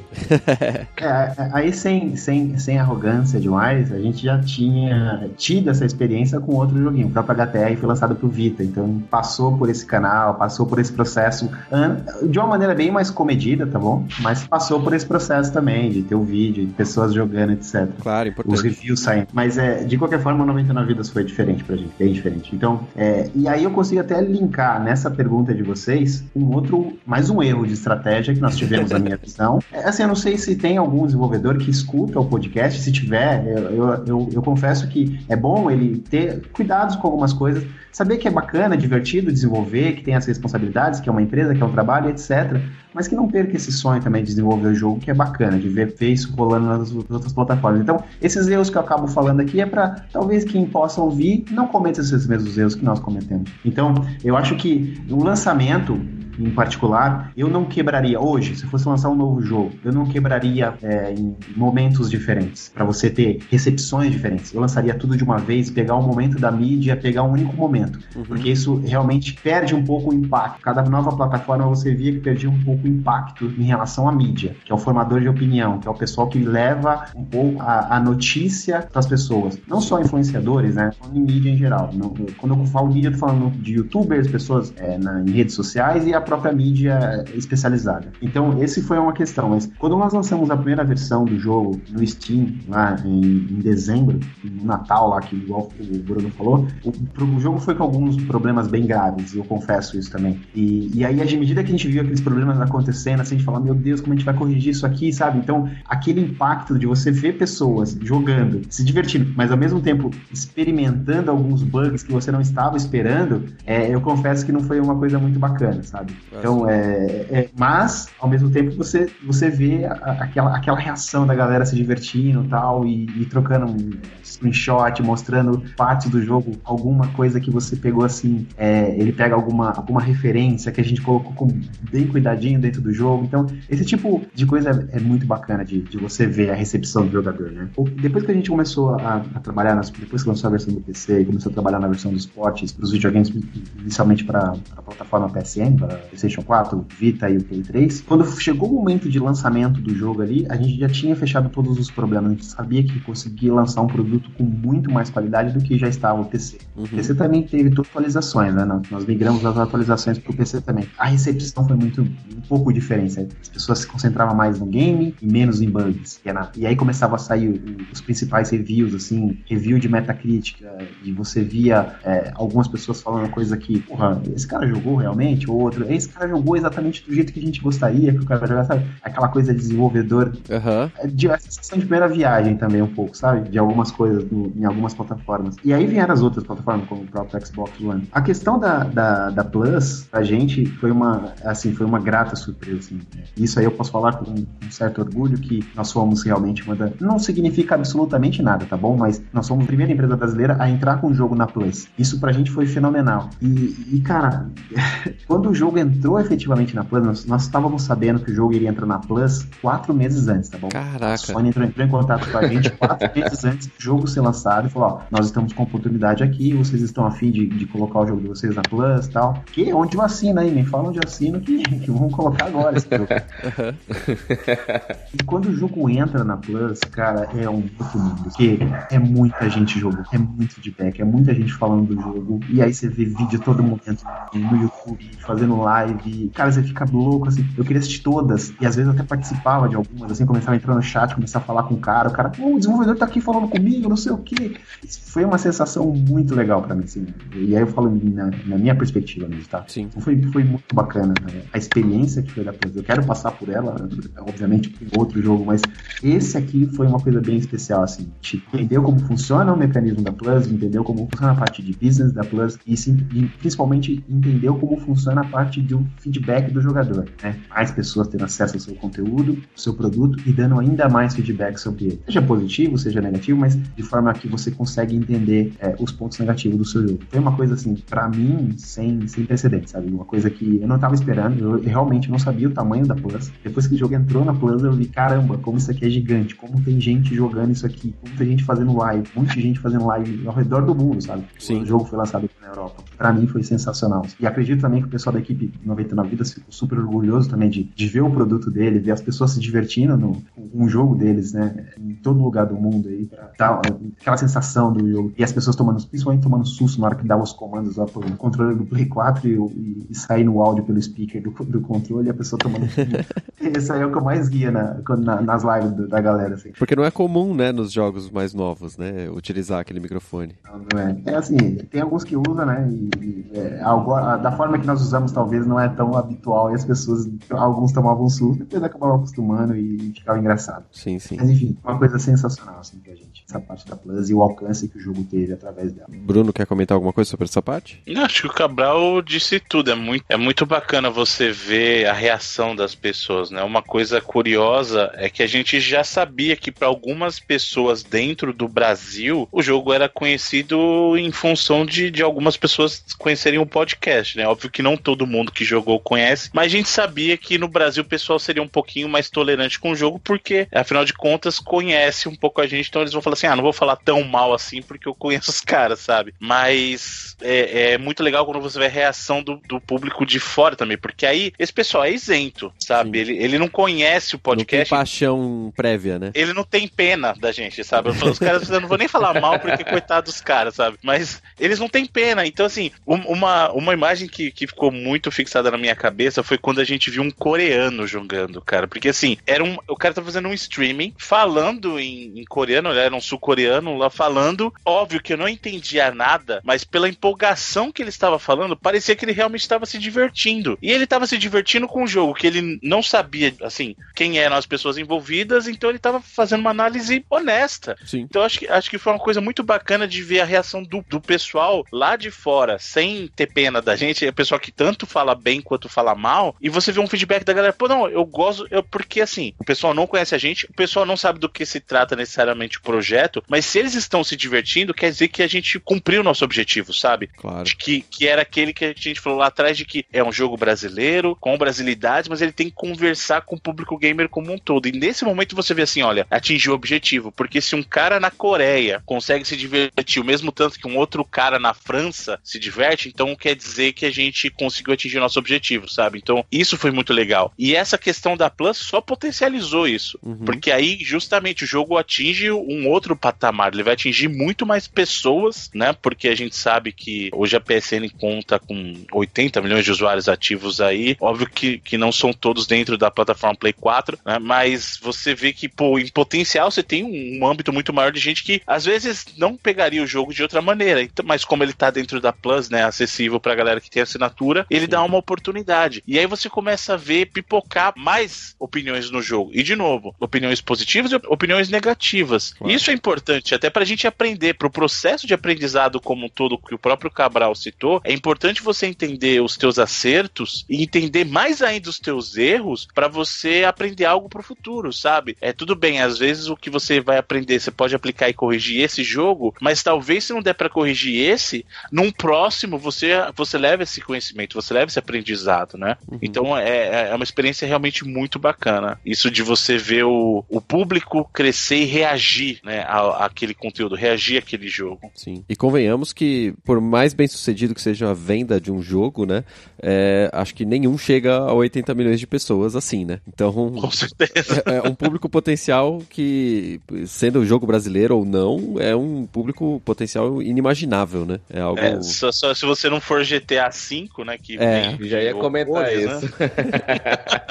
É, GTA V que tá vendendo em todas as plataformas há quase 8 anos, né? Então, assim, fica difícil a coisa também, né?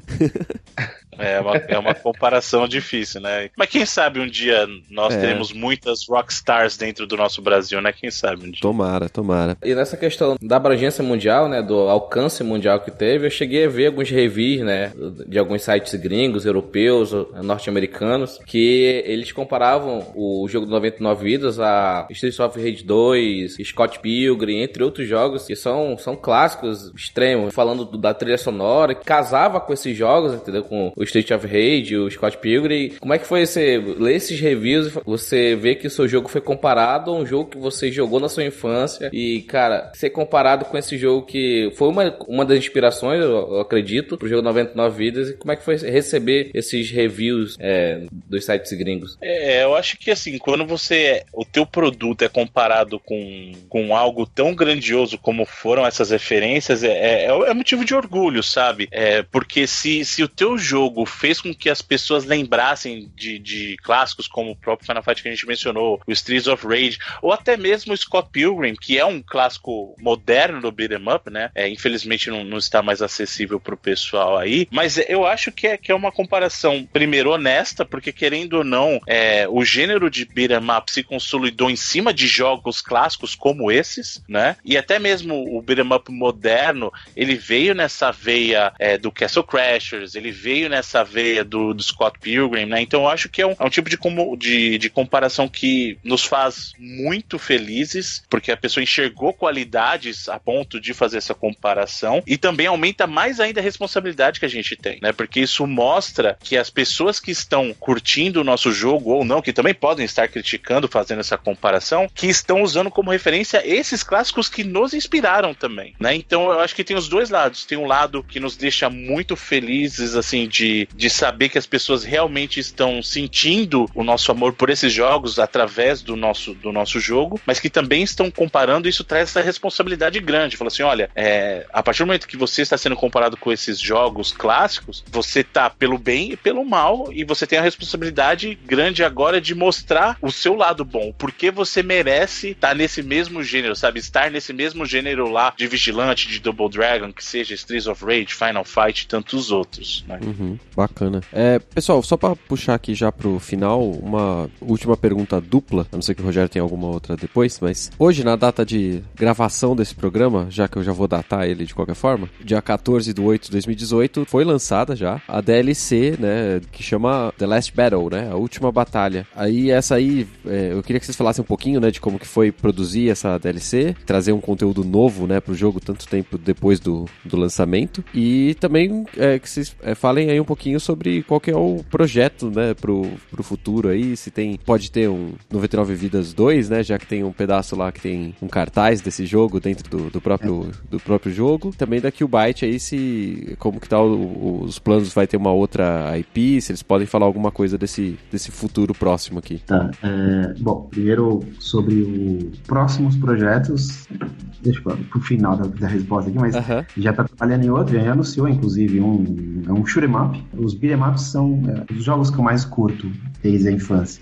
E outro estilo que eu também curto muito são os jogos de navinha, os shoot'em ups. Legal. Então nada mais justo do que começar fazer um desenvolvimento desses jogos assim. Então esse é um dos nossos próximos projetos também, que já foi anunciado um IP feito por uma empresa no Japão, e a gente já adquiriu os direitos de produzir as duas versões remasterizadas desse produto deles. Legal. Sobre a DLC, a DLC foi uma coisa assim, que nós tivemos uma ideia do tipo, vamos gerar um conteúdo adicional para esse jogo jogo, porque com a Plus a gente adquiriu uma base instalada muito grande de pessoas, e você via que as pessoas terminavam, né, tinha estatísticas dizendo que o jogo pessoal terminava o jogo e fazia um novo New Game Plus, então vamos gerar um conteúdo adicional para esse pessoal, e a gente escolheu uma das plataformas, até porque dinheiro não é infinito, a gente teve que escolher um ao qual a gente acreditava que tem mais potencial de retorno para a empresa, claro. Escolhemos uma plataforma e tentamos fazer o que o 99 Vidas, o projeto, o jogo 99 Vidas sempre fez desde o início, que é homenagear outras franquias. Então, uma conversa que nós tivemos com o pessoal do 99 Vidas, através do Bruno, falou o que a gente pode fazer para trazer um conteúdo adicional para esse jogo, para uma plataforma específica, no caso era o PlayStation 4. Então, nada mais justo do que tentar homenagear essa plataforma através dessa DLC. Até por isso que o nome dela, The Last Battle, que vem um pouco do The Last of Us, que se passa ali num ambiente, alguns inimigos são meio que zumbis. Sim. Então é uma forma de homenagear essa franquia através de uma coisa bem singela ali, né? É um zumbizinho, assim, uma fasezinha que lembra algumas coisas. Tem até umas referencinhas legais pra quem for jogar. Obviamente não vou dar spoiler aqui sobre essas referências. É legal de procurar no cenário, claro, pra lembrar das franquias. E também continuar nessa pegada de homenagem e tentar homenagear uma outra franquia, que é a franquia que o Bruno gosta bastante, que é uma das fases que tem no jogo, que homenageia também um pouco o Streets of Rage. Então, planos pro próximo 99 Vidas. Agora a gente tem o lançamento da versão do Switch, a gente está terminando os ports dele para Switch. Legal. Algumas QIs nós estamos trabalhando. E também as versões mobiles, que ainda não foi entregue. A campanha foram prometidas, que é a versão do iOS e a versão do Android. E essas versões elas vão ser lançadas assim, posterior, depois do lançamento da versão do Switch. No nosso planejamento, ainda entrega nesse trimestre aqui, da versão do Switch. Bacana. Futuro do 99 Vidas, 99 Vidas 2. Olha, a gente tem uma estrutura ali, tem um arcabouço. Ver o quanto que a gente consegue evoluir essa estrutura para tentar melhorar mecânicas, ver o que nós cortamos nos planejamentos iniciais que podem ser inseridos aqui. E por que não? O jogo, assim, financeiramente foi bem pra gente, uma experiência muito grande pra gente em questão de relacionamento com publisher, com donos de plataformas, então abriu muitas portas pra gente e, obviamente, quando algo vai muito bem, você sempre quer continuar aquele pensamento. Então, se está nos nossos planos fazer o 99 Vidas 2, pra mim, sempre vai continuar no radar. É um projeto que eu gostei e é um gênero que eu gosto e acho que casa um pouco o que a gente fazer com ela. O futuro do IP, obviamente, não depende só de a gente querer fazer. Tem que dar um sossego um pouco pro IP, deixa ele, o pessoal absorver tudo que tem dentro dele. Aí quando a pessoa começa a sentir falta, a gente vai lá e volta com o Nintendo Deus, que sabe. Bacana. Só para, já que você mencionou o Nintendo Switch, a gente já mencionou portes das outras plataformas, você já trabalhou com o Wii, né, no início ali da QUByte. Como que é fazer esse port para Nintendo? Porque ela é uma empresa bastante exigente, né? Na parte técnica, eu vou falar na parte técnica, tá? Tem a parte de negócio também. Ainda tá um pouco restrito de conseguir os dev kits do Switch. Não é tão... Tava mais difícil nos primeiros 6 meses de lançamento da plataforma. Claro. Mas depois que passou, ela começou a ter um pouco mais de relacionamento com os desenvolvedores menores, como a gente, e começou a facilitar um pouco o envio dos dev kits. Ainda tem uma restrição no Brasil aqui de envio da plataforma. Não é fácil trazer pro Brasil, tá? Diga-se de passagem. Mas é possível através de parceria. Tecnicamente falando, não é tão diferente do que portar para outras plataformas. Tem uma restrição mais técnica ali, que é de acesso a disco, que você tem que tomar cuidado, que da documentação ele fala, não pode ficar acessando com tanta frequência o disco do plataforma, mas é algo também tranquilo, não tão trivial, mas ela é tranquila de ser corrigida. Mas no mais, assim, não tem tanto segredo para fazer o port, não. Foi uma coisa assim.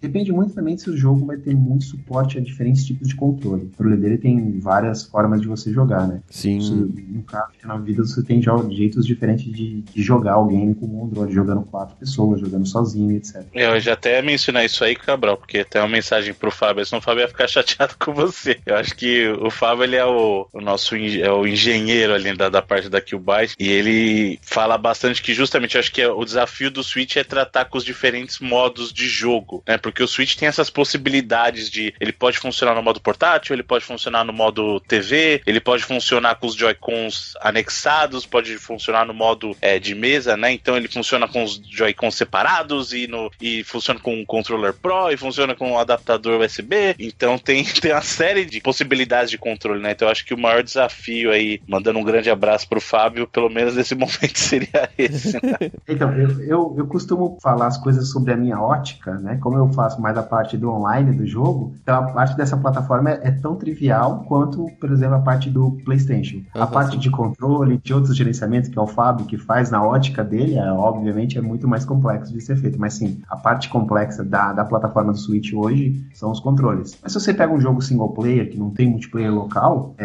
ele é mais tranquilo de ser desenvolvido também a parte de port. De novo, isso porque a engine abstrai bastante coisa para você. Se você tivesse que lidar com outras coisas, questão de render, questão de input, de gerenciamento de áudio e de memória, talvez a complexidade seria outra, estaria fazendo uma outra visão para você aqui. Claro. Mas na parte online dele, a própria plataforma está começando ainda as regras sobre o que é o online do ponto de vista do desenvolvedor, então não tem tantas restrições ainda, e é uma coisa mais tranquila de fazer e entregar. Tanto é que a gente ajudou recentemente algumas empresas a fazer algum port para a Switch como prestação de serviço, e a gente já passou pela experiência de como que é fazer o jogo para Switch. Pô, bacana. E nesse ponto do Switch, né, vai ter versão física do jogo, ou vai ser limitado conforme aquela empresa europeia, né, Strictly Limited, fez 300 unidades que vendeu em questão de minutos, não foi? Por questão de negócio eu não posso falar para você, mas existe negociações sim de fazer a versão física do jogo, sim. Só não posso falar quando, onde, que empresa, mas sim. Existe a vontade, né? Mais que vontade, existe a negociação sim, é bem provável que isso vá acontecer, só não posso falar quando e como será, e que vai acontecer.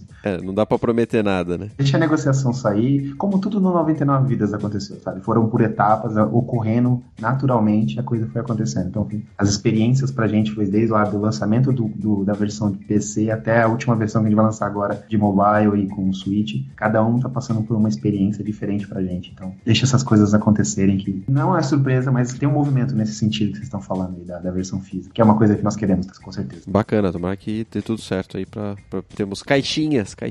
Adoro caixinhas. Bom, pessoal, eu gostaria de agradecer aí o tempo de vocês, todas essas explicações aí desse jogo que quebrou barreiras, né? Tanto para QUByte, quanto para 99 Vidas, quanto para a indústria brasileira aí de jogos, né? O que é importante aí, tem uma representação da brasilidade, que nem o Bruno estava falando, né? Durante todo o podcast aí, né? A gente tem pessoas do mundo inteiro jogando coisas que representam a gente, né? Se vocês quiserem fazer algum comentário final, deixarem algum recado, vocês sintam-se à vontade aí para falar com nossos ouvintes. Eu gosto desses comentários finais em podcast que eu costumo participar, porque às vezes a gente planta uma imagem do desenvolvimento dos jogos que ou às vezes é uma coisa muito fantasiosa ou é algo muito complicado. Então eu quero deixar um meio termo nesse daqui que eu tô participando. Eu quero falar que é prazeroso demais você ver tudo acontecendo desde o início até a concepção, durante a concepção e a parte final do desenvolvimento, entrega e feedback dos jogadores. Então é algo fantástico. Se você que está aqui ouvindo esse podcast hoje, qualquer dia, no seu trabalho, whatever, e tem o sonho de trabalhar na área de jogos, continue investindo. Uma coisa que você acha como um destino da sua vida, ok? É importante você sonhar com algo, mas com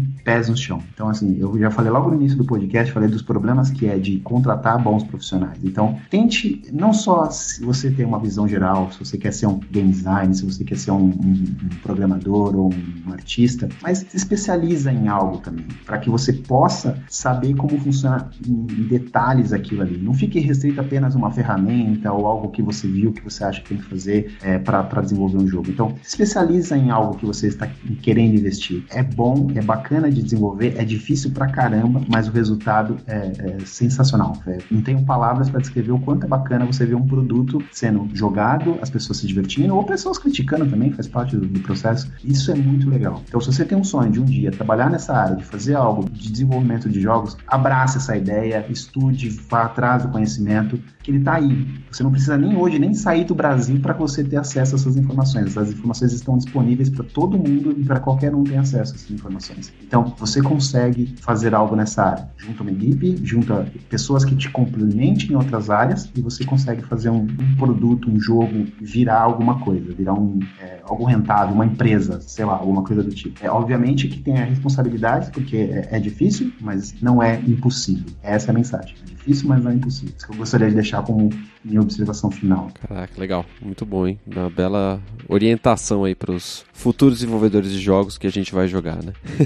Exatamente, essa é a ideia. O pessoal tem que encarar como desafio, mas é possível de ser feito alguma coisa assim e fazer bons produtos. E tá acontecendo. Tá aparecendo bastante jogos nacionais com muita qualidade. Sim. Presta atenção bastante em empresas que estão surgindo e que vão aparecer ainda mais. Acredito que ano que vem a gente vai ver bastante produto nacional aí com qualidade. Maravilha. Bruno, quer reforçar aí o pedido pro pessoal jogar, adquirir a DLC, ouvir o Reloading, ouvir 99 Vidas? Acho que em primeiro lugar eu gostaria de agradecer a vocês dois grandes companheiros aí do Meia Lua Cast, Renato e Rogério, muito obrigado pelo convite, por permitir que nós falássemos tanto sobre o jogo quanto o desenvolvimento de jogos, né? No geral, acho que deu para dar um bom panorama de como é o lado do developer aí com as informações que o Cabral trouxe aqui pra gente. Então, muito obrigado mesmo por esse tempo de qualidade que vocês nos permitiram. Sempre foi um prazer, né? Que agradece aí.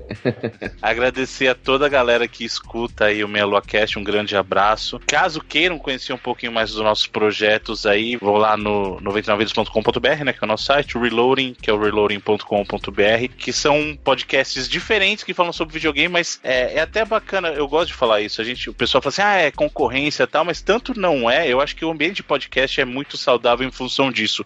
Um podcast, ele não canibaliza o outro, tanto é que o 99 Vidas está aqui a convite do próprio pessoal do Meia Lua Cast, sabe? Ele não existe isso, o Meia Lua Cast, ele tem um conteúdo de qualidade dele, e caso você deseje, eu também não precisa, você pode conhecer o do 99 Vidas e vice-versa, como tem muitos ouvintes nossos lá do 99 Vidas que curtem o trabalho do Meia Lua Cast, eu mesmo curto. Temos, entre aspas, um concorrente direto no Meia Lua News do Reloading, por exemplo, eu escuto tranquilamente, e eu acho bacana porque são temas e discussões que são complementares, porque nem sempre a gente fala da mesma notícia sob a mesma ótica, e eu acho isso muito bacana, eu acho que a beleza do podcast é essa, você tem equipes diferentes abordando temas que podem ser o mesmo, mas a perspectiva de cada um é diferente. Eu acho que isso é muito bacana do podcast como um todo. Muito obrigado para quem escuta o Meia Lua Cast. Se quiser ouvir 99 Vidas, vai lá. Se quiser ouvir o Reloading, vai lá. Se não quiser, também não tem problema. O importante é que vocês continuem curtindo a mídia podcast, sabe? Isso que é o principal. Curta os podcasts, escute os podcasts, identifique com quem você gosta, vai lá e continua ajudando a mídia a crescer. E vou fazer um convite para vocês conhecerem também, óbvio, o conteúdo da QUByte.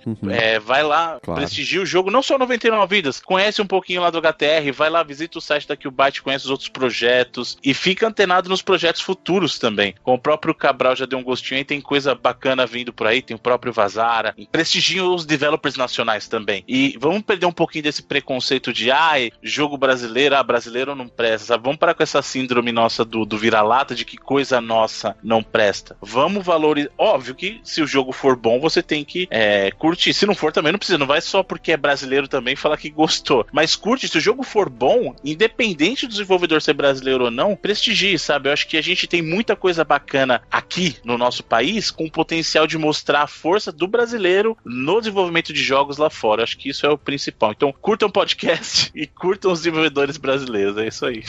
Caraca, quando eu pedi os recados finais, eu esperava dois recados tão fantásticos. Parabéns, hein? Muito obrigado por essa participação, essa contribuição. Espero que os ouvintes tenham curtido todo o papo e, né, como o Bruno falou, acompanhe todo mundo aí, que todo mundo produzindo coisas legais e diferentes aí, certo? Bom, pessoal, ficamos por aqui e nos vemos até na próxima semana. Valeu! Galera, tchau.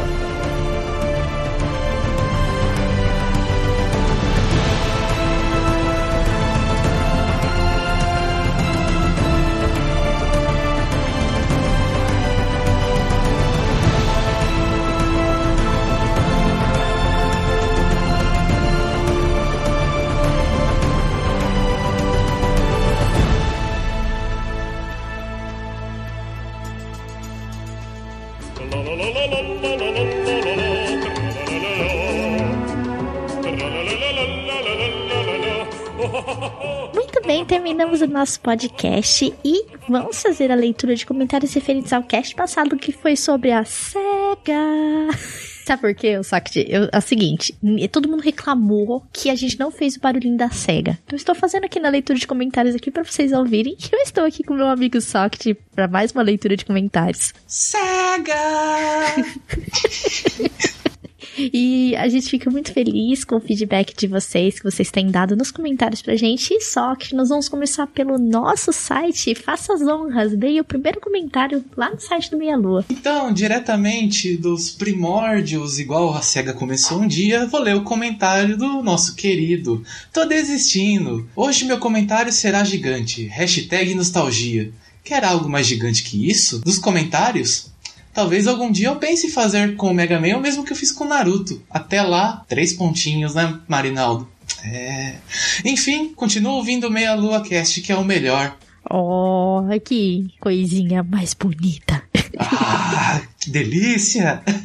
Ai, que delícia. Obrigada, Marinaldo, pelo seu comentário. E agora eu vou ler o comentário do Darley Santos. Ele diz o seguinte: história magnífica da SEGA na indústria de jogos. Uma empresa que tem como seus pontos fortes a inovação. Uma sequência de consoles icônicos, Master System, Mega Drive, Sega Saturn, desafortunado pelo contexto em que foi lançado, e o curioso Dreamcast. Não sabia que o Mega Drive tinha tantos consoles alternativos assim, mas até o caso semelhante dos consoles alternativos da Nintendo, fabricados pela Gradiente e CCE. A SEGA era a preferida da Disney? Sim, a SEGA era a preferida da Disney. Se a gente pode escolher uma marca da época da Guerra dos Consoles, Nintendo, Mega Drive, etc., a SEGA era a favorita da Disney. E a gente vai falar isso num outro podcast aqui. E realmente, cara, o Sega Saturn, essa sequência de videogames que a SEGA lançou foi, assim, incrível. E aí, Soct, como que é a sua história aí com o Mega Drive ou com os outros consoles da SEGA? Você já chegou a jogar algum deles? Você teve um deles? É, na verdade eu tenho o mais triste da história pra nós aqui do Brasil, que é o último console da SEGA, que é o Dream, né? Então, por causa de não fazer muito sucesso desse lado, não é que não fez muito sucesso, né? Ele chegou atrasado numa época conturbada nossa, né? Só que ele é maravilhoso, então quem jogou, quem teve um amigo que já jogou, sabe que... Eu não vou tirar o mérito do Mega Drive, que o Mega Drive eu joguei também, que era um dos melhores consoles junto com o Super Nintendo. Eu sou dessa geração. Mas o Dream dava de 10-0 em tudo que tava saindo. Até dava 10-0 no GameCube, que continuou pra frente do Dream, né? Então, infelizmente, ele morreu aqui, né? E no Japão ele fez sucesso, mas aqui chegou tarde demais. Pois é, cara. A gente sempre recebeu muito tarde as coisas. Muito tarde. E a gente ainda, de certa forma... com exceção de algumas coisas digitais e tudo, a gente continua muitas vezes recebendo essas coisas atrasadas. Muitas coisas não chegam pra gente aqui. Mas a gente fica feliz porque com essa modernização e tudo mais, a gente consegue essas coisas de fora, né? Porque até chegar aqui demora um pouco, dependendo do que você vai pedir, né? Mas a gente tava num outro contexto naquela época, né? E hoje, se talvez a SEGA se tivesse continuado, talvez a gente teria um patamar, uma visão diferente hoje, né? Se ela tivesse ainda na indústria dos consoles, né? Porque jogos ela lança ainda, mas a gente teria uma outra SEGA, né? Apesar dela ter passado por várias mãos nesse período. É. Mas muito obrigada, Darley Santos, pelo seu comentário. E agora, Soct, nós vamos lá para o Portal Deviante. Agradecemos a todos os nossos queridos amigos deviantes que têm deixado os comentários de vocês, e tem sido muitos. A gente tá muito feliz pelo retorno de vocês. E Soct, manda ver. Então, vou começar pelo comentário do André Diego de Paula. Ah, eu queria ouvir na abertura do cast o famoso SEGA! Você vai ter que ouvir essa leitura de comentários. Então, tomara que você escute aí. Pelo menos a gente falou aqui. Realmente, eu nem lembrei de falar isso, cara. Foi uma falha de caráter minha não ter dito isso no cast, cara. Fiquei muito triste. Sabe aquelas vezes que você liga o seu videogame antigo pra tirar o pó dele e você acha que tem alguma coisa estranha? Tipo, o canhão do Play 2 não tá com um barulho diferente. Ou então, simplesmente se ligou o seu Mega Drive e esqueceu de checar o cabo de áudio, Van. Sim, não chequei, desculpa, cara. Mas muito obrigado, André Diego de Paula, pelo seu comentário. E eu vou ler o comentário do Arthur. Ele diz o seguinte: sei que não tem nada a ver com o Cash, que foi muito bom, por sinal, parabéns. Mas o Costelas parou de lançar episódios ou foi só um hiato mesmo? Então, o Costela está no hiato no momento, então fique tranquilo, ele não acabou. E logo em breve, quando a gente terminar de ajustar algumas coisas, o Costelas Hidromel voltará a lançar os seus devidos episódios no lugar. Fique tranquilo, tá? Mas muito obrigado, Arthur, pelo seu comentário. E Continuando a leitura, vou ler o comentário do José Carlos, entre parênteses, zumbi. Grande zumbi. Bacana o podcast. Tive um Sega Saturno, mas os jogos que mais gostavam eram os jogos de luta da SNK, que saía para ele como a série King of Fighters e Real Bolt. Eu também, como eu comentei no cast, eu tive um Saturno, eu tinha The House of the Dead, tinha Nights into Dreams e tinha Sonic R. Eram esses jogos que eu tinha, que eu me lembro, mas eu tinha o Bug também, que era um jogo bem divertidinho também, como eu falei no cast. Mas obrigada, José Carlos, realmente esses jogos de luta no Sega Saturn é bem legal. Cara, eu gostava do controle do Saturno, cara. Eu gostava daquele controle. Eu achava ele muito legal de usar. Ele remetia bastante ao controle do Mega Drive. Eu tive hiato dos consoles da Sega, né? Eu joguei Mega Drive e joguei o Dream. Os do meio, passei reto. Pô, mano. Eu só via e vejo ainda, né? Jogar é outro detalhe. Sim, mas muito obrigada, Zumbi, José Carlos, pelo seu comentário. E agora eu vou ler o comentário do Ki Castro. Ele disse o seguinte: meu Deus, que cast maravilhoso. Quando vi o tema, fiquei que nem o urso do pica-pau. Saudades do meu Mega Drive. Tô rindo desse gif aqui. Saudades do meu Mega Drive. Mas hoje só jogo no emulador. Não é a mesma coisa. O controle do Mega era incrível. Pelo menos pra mim. Sim, cara, o controle do Mega era sensacional. Há 3 casts atrás, 203, vocês falaram da Nintendo e do SNES como o melhor console da geração. Coisa que eu concordo. Mas na questão do coração e das lembranças não tem comparação. A Sega me marcou muito toda a minha jovem infância e deixou saudades. Chego a ter as mesmas emoções e sensações da época. A gigante TV de tubo de 20 polegadas, o gosto do café da tarde e os fins de semana inteiros que me dedicava àquele cartucho alugado que me pegava na sexta e só devolvia na segunda. Amor Sega, sem fanatismo, mas um amor nostálgico. Como tudo que acontece na infância nos marca e deixa esses rastros de emoções, não quero dizer que quero voltar pra lá, mas apenas relembrar e me emocionar. Olha, esse cast ficou entre os meus preferidos, lógico, junto com o de Mega Drive, principalmente pela nostalgia. Parabéns, pessoal, vocês estão demais. Eu fico tão feliz quando eu leio esses comentários. Cara, eu acho que tanto a Nintendo como a Sega, na época, foram, tipo, empresas que realmente marcaram. Eu não sei, cara.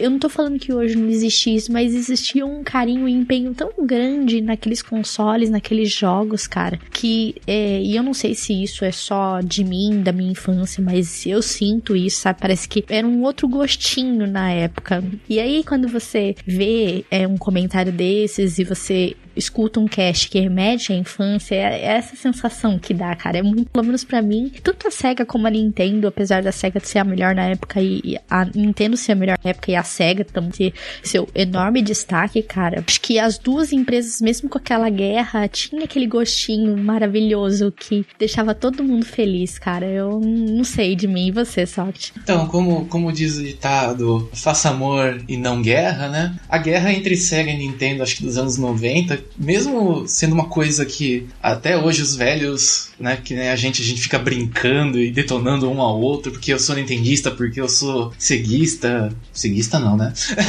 Sou ceguinho. Brincadeira.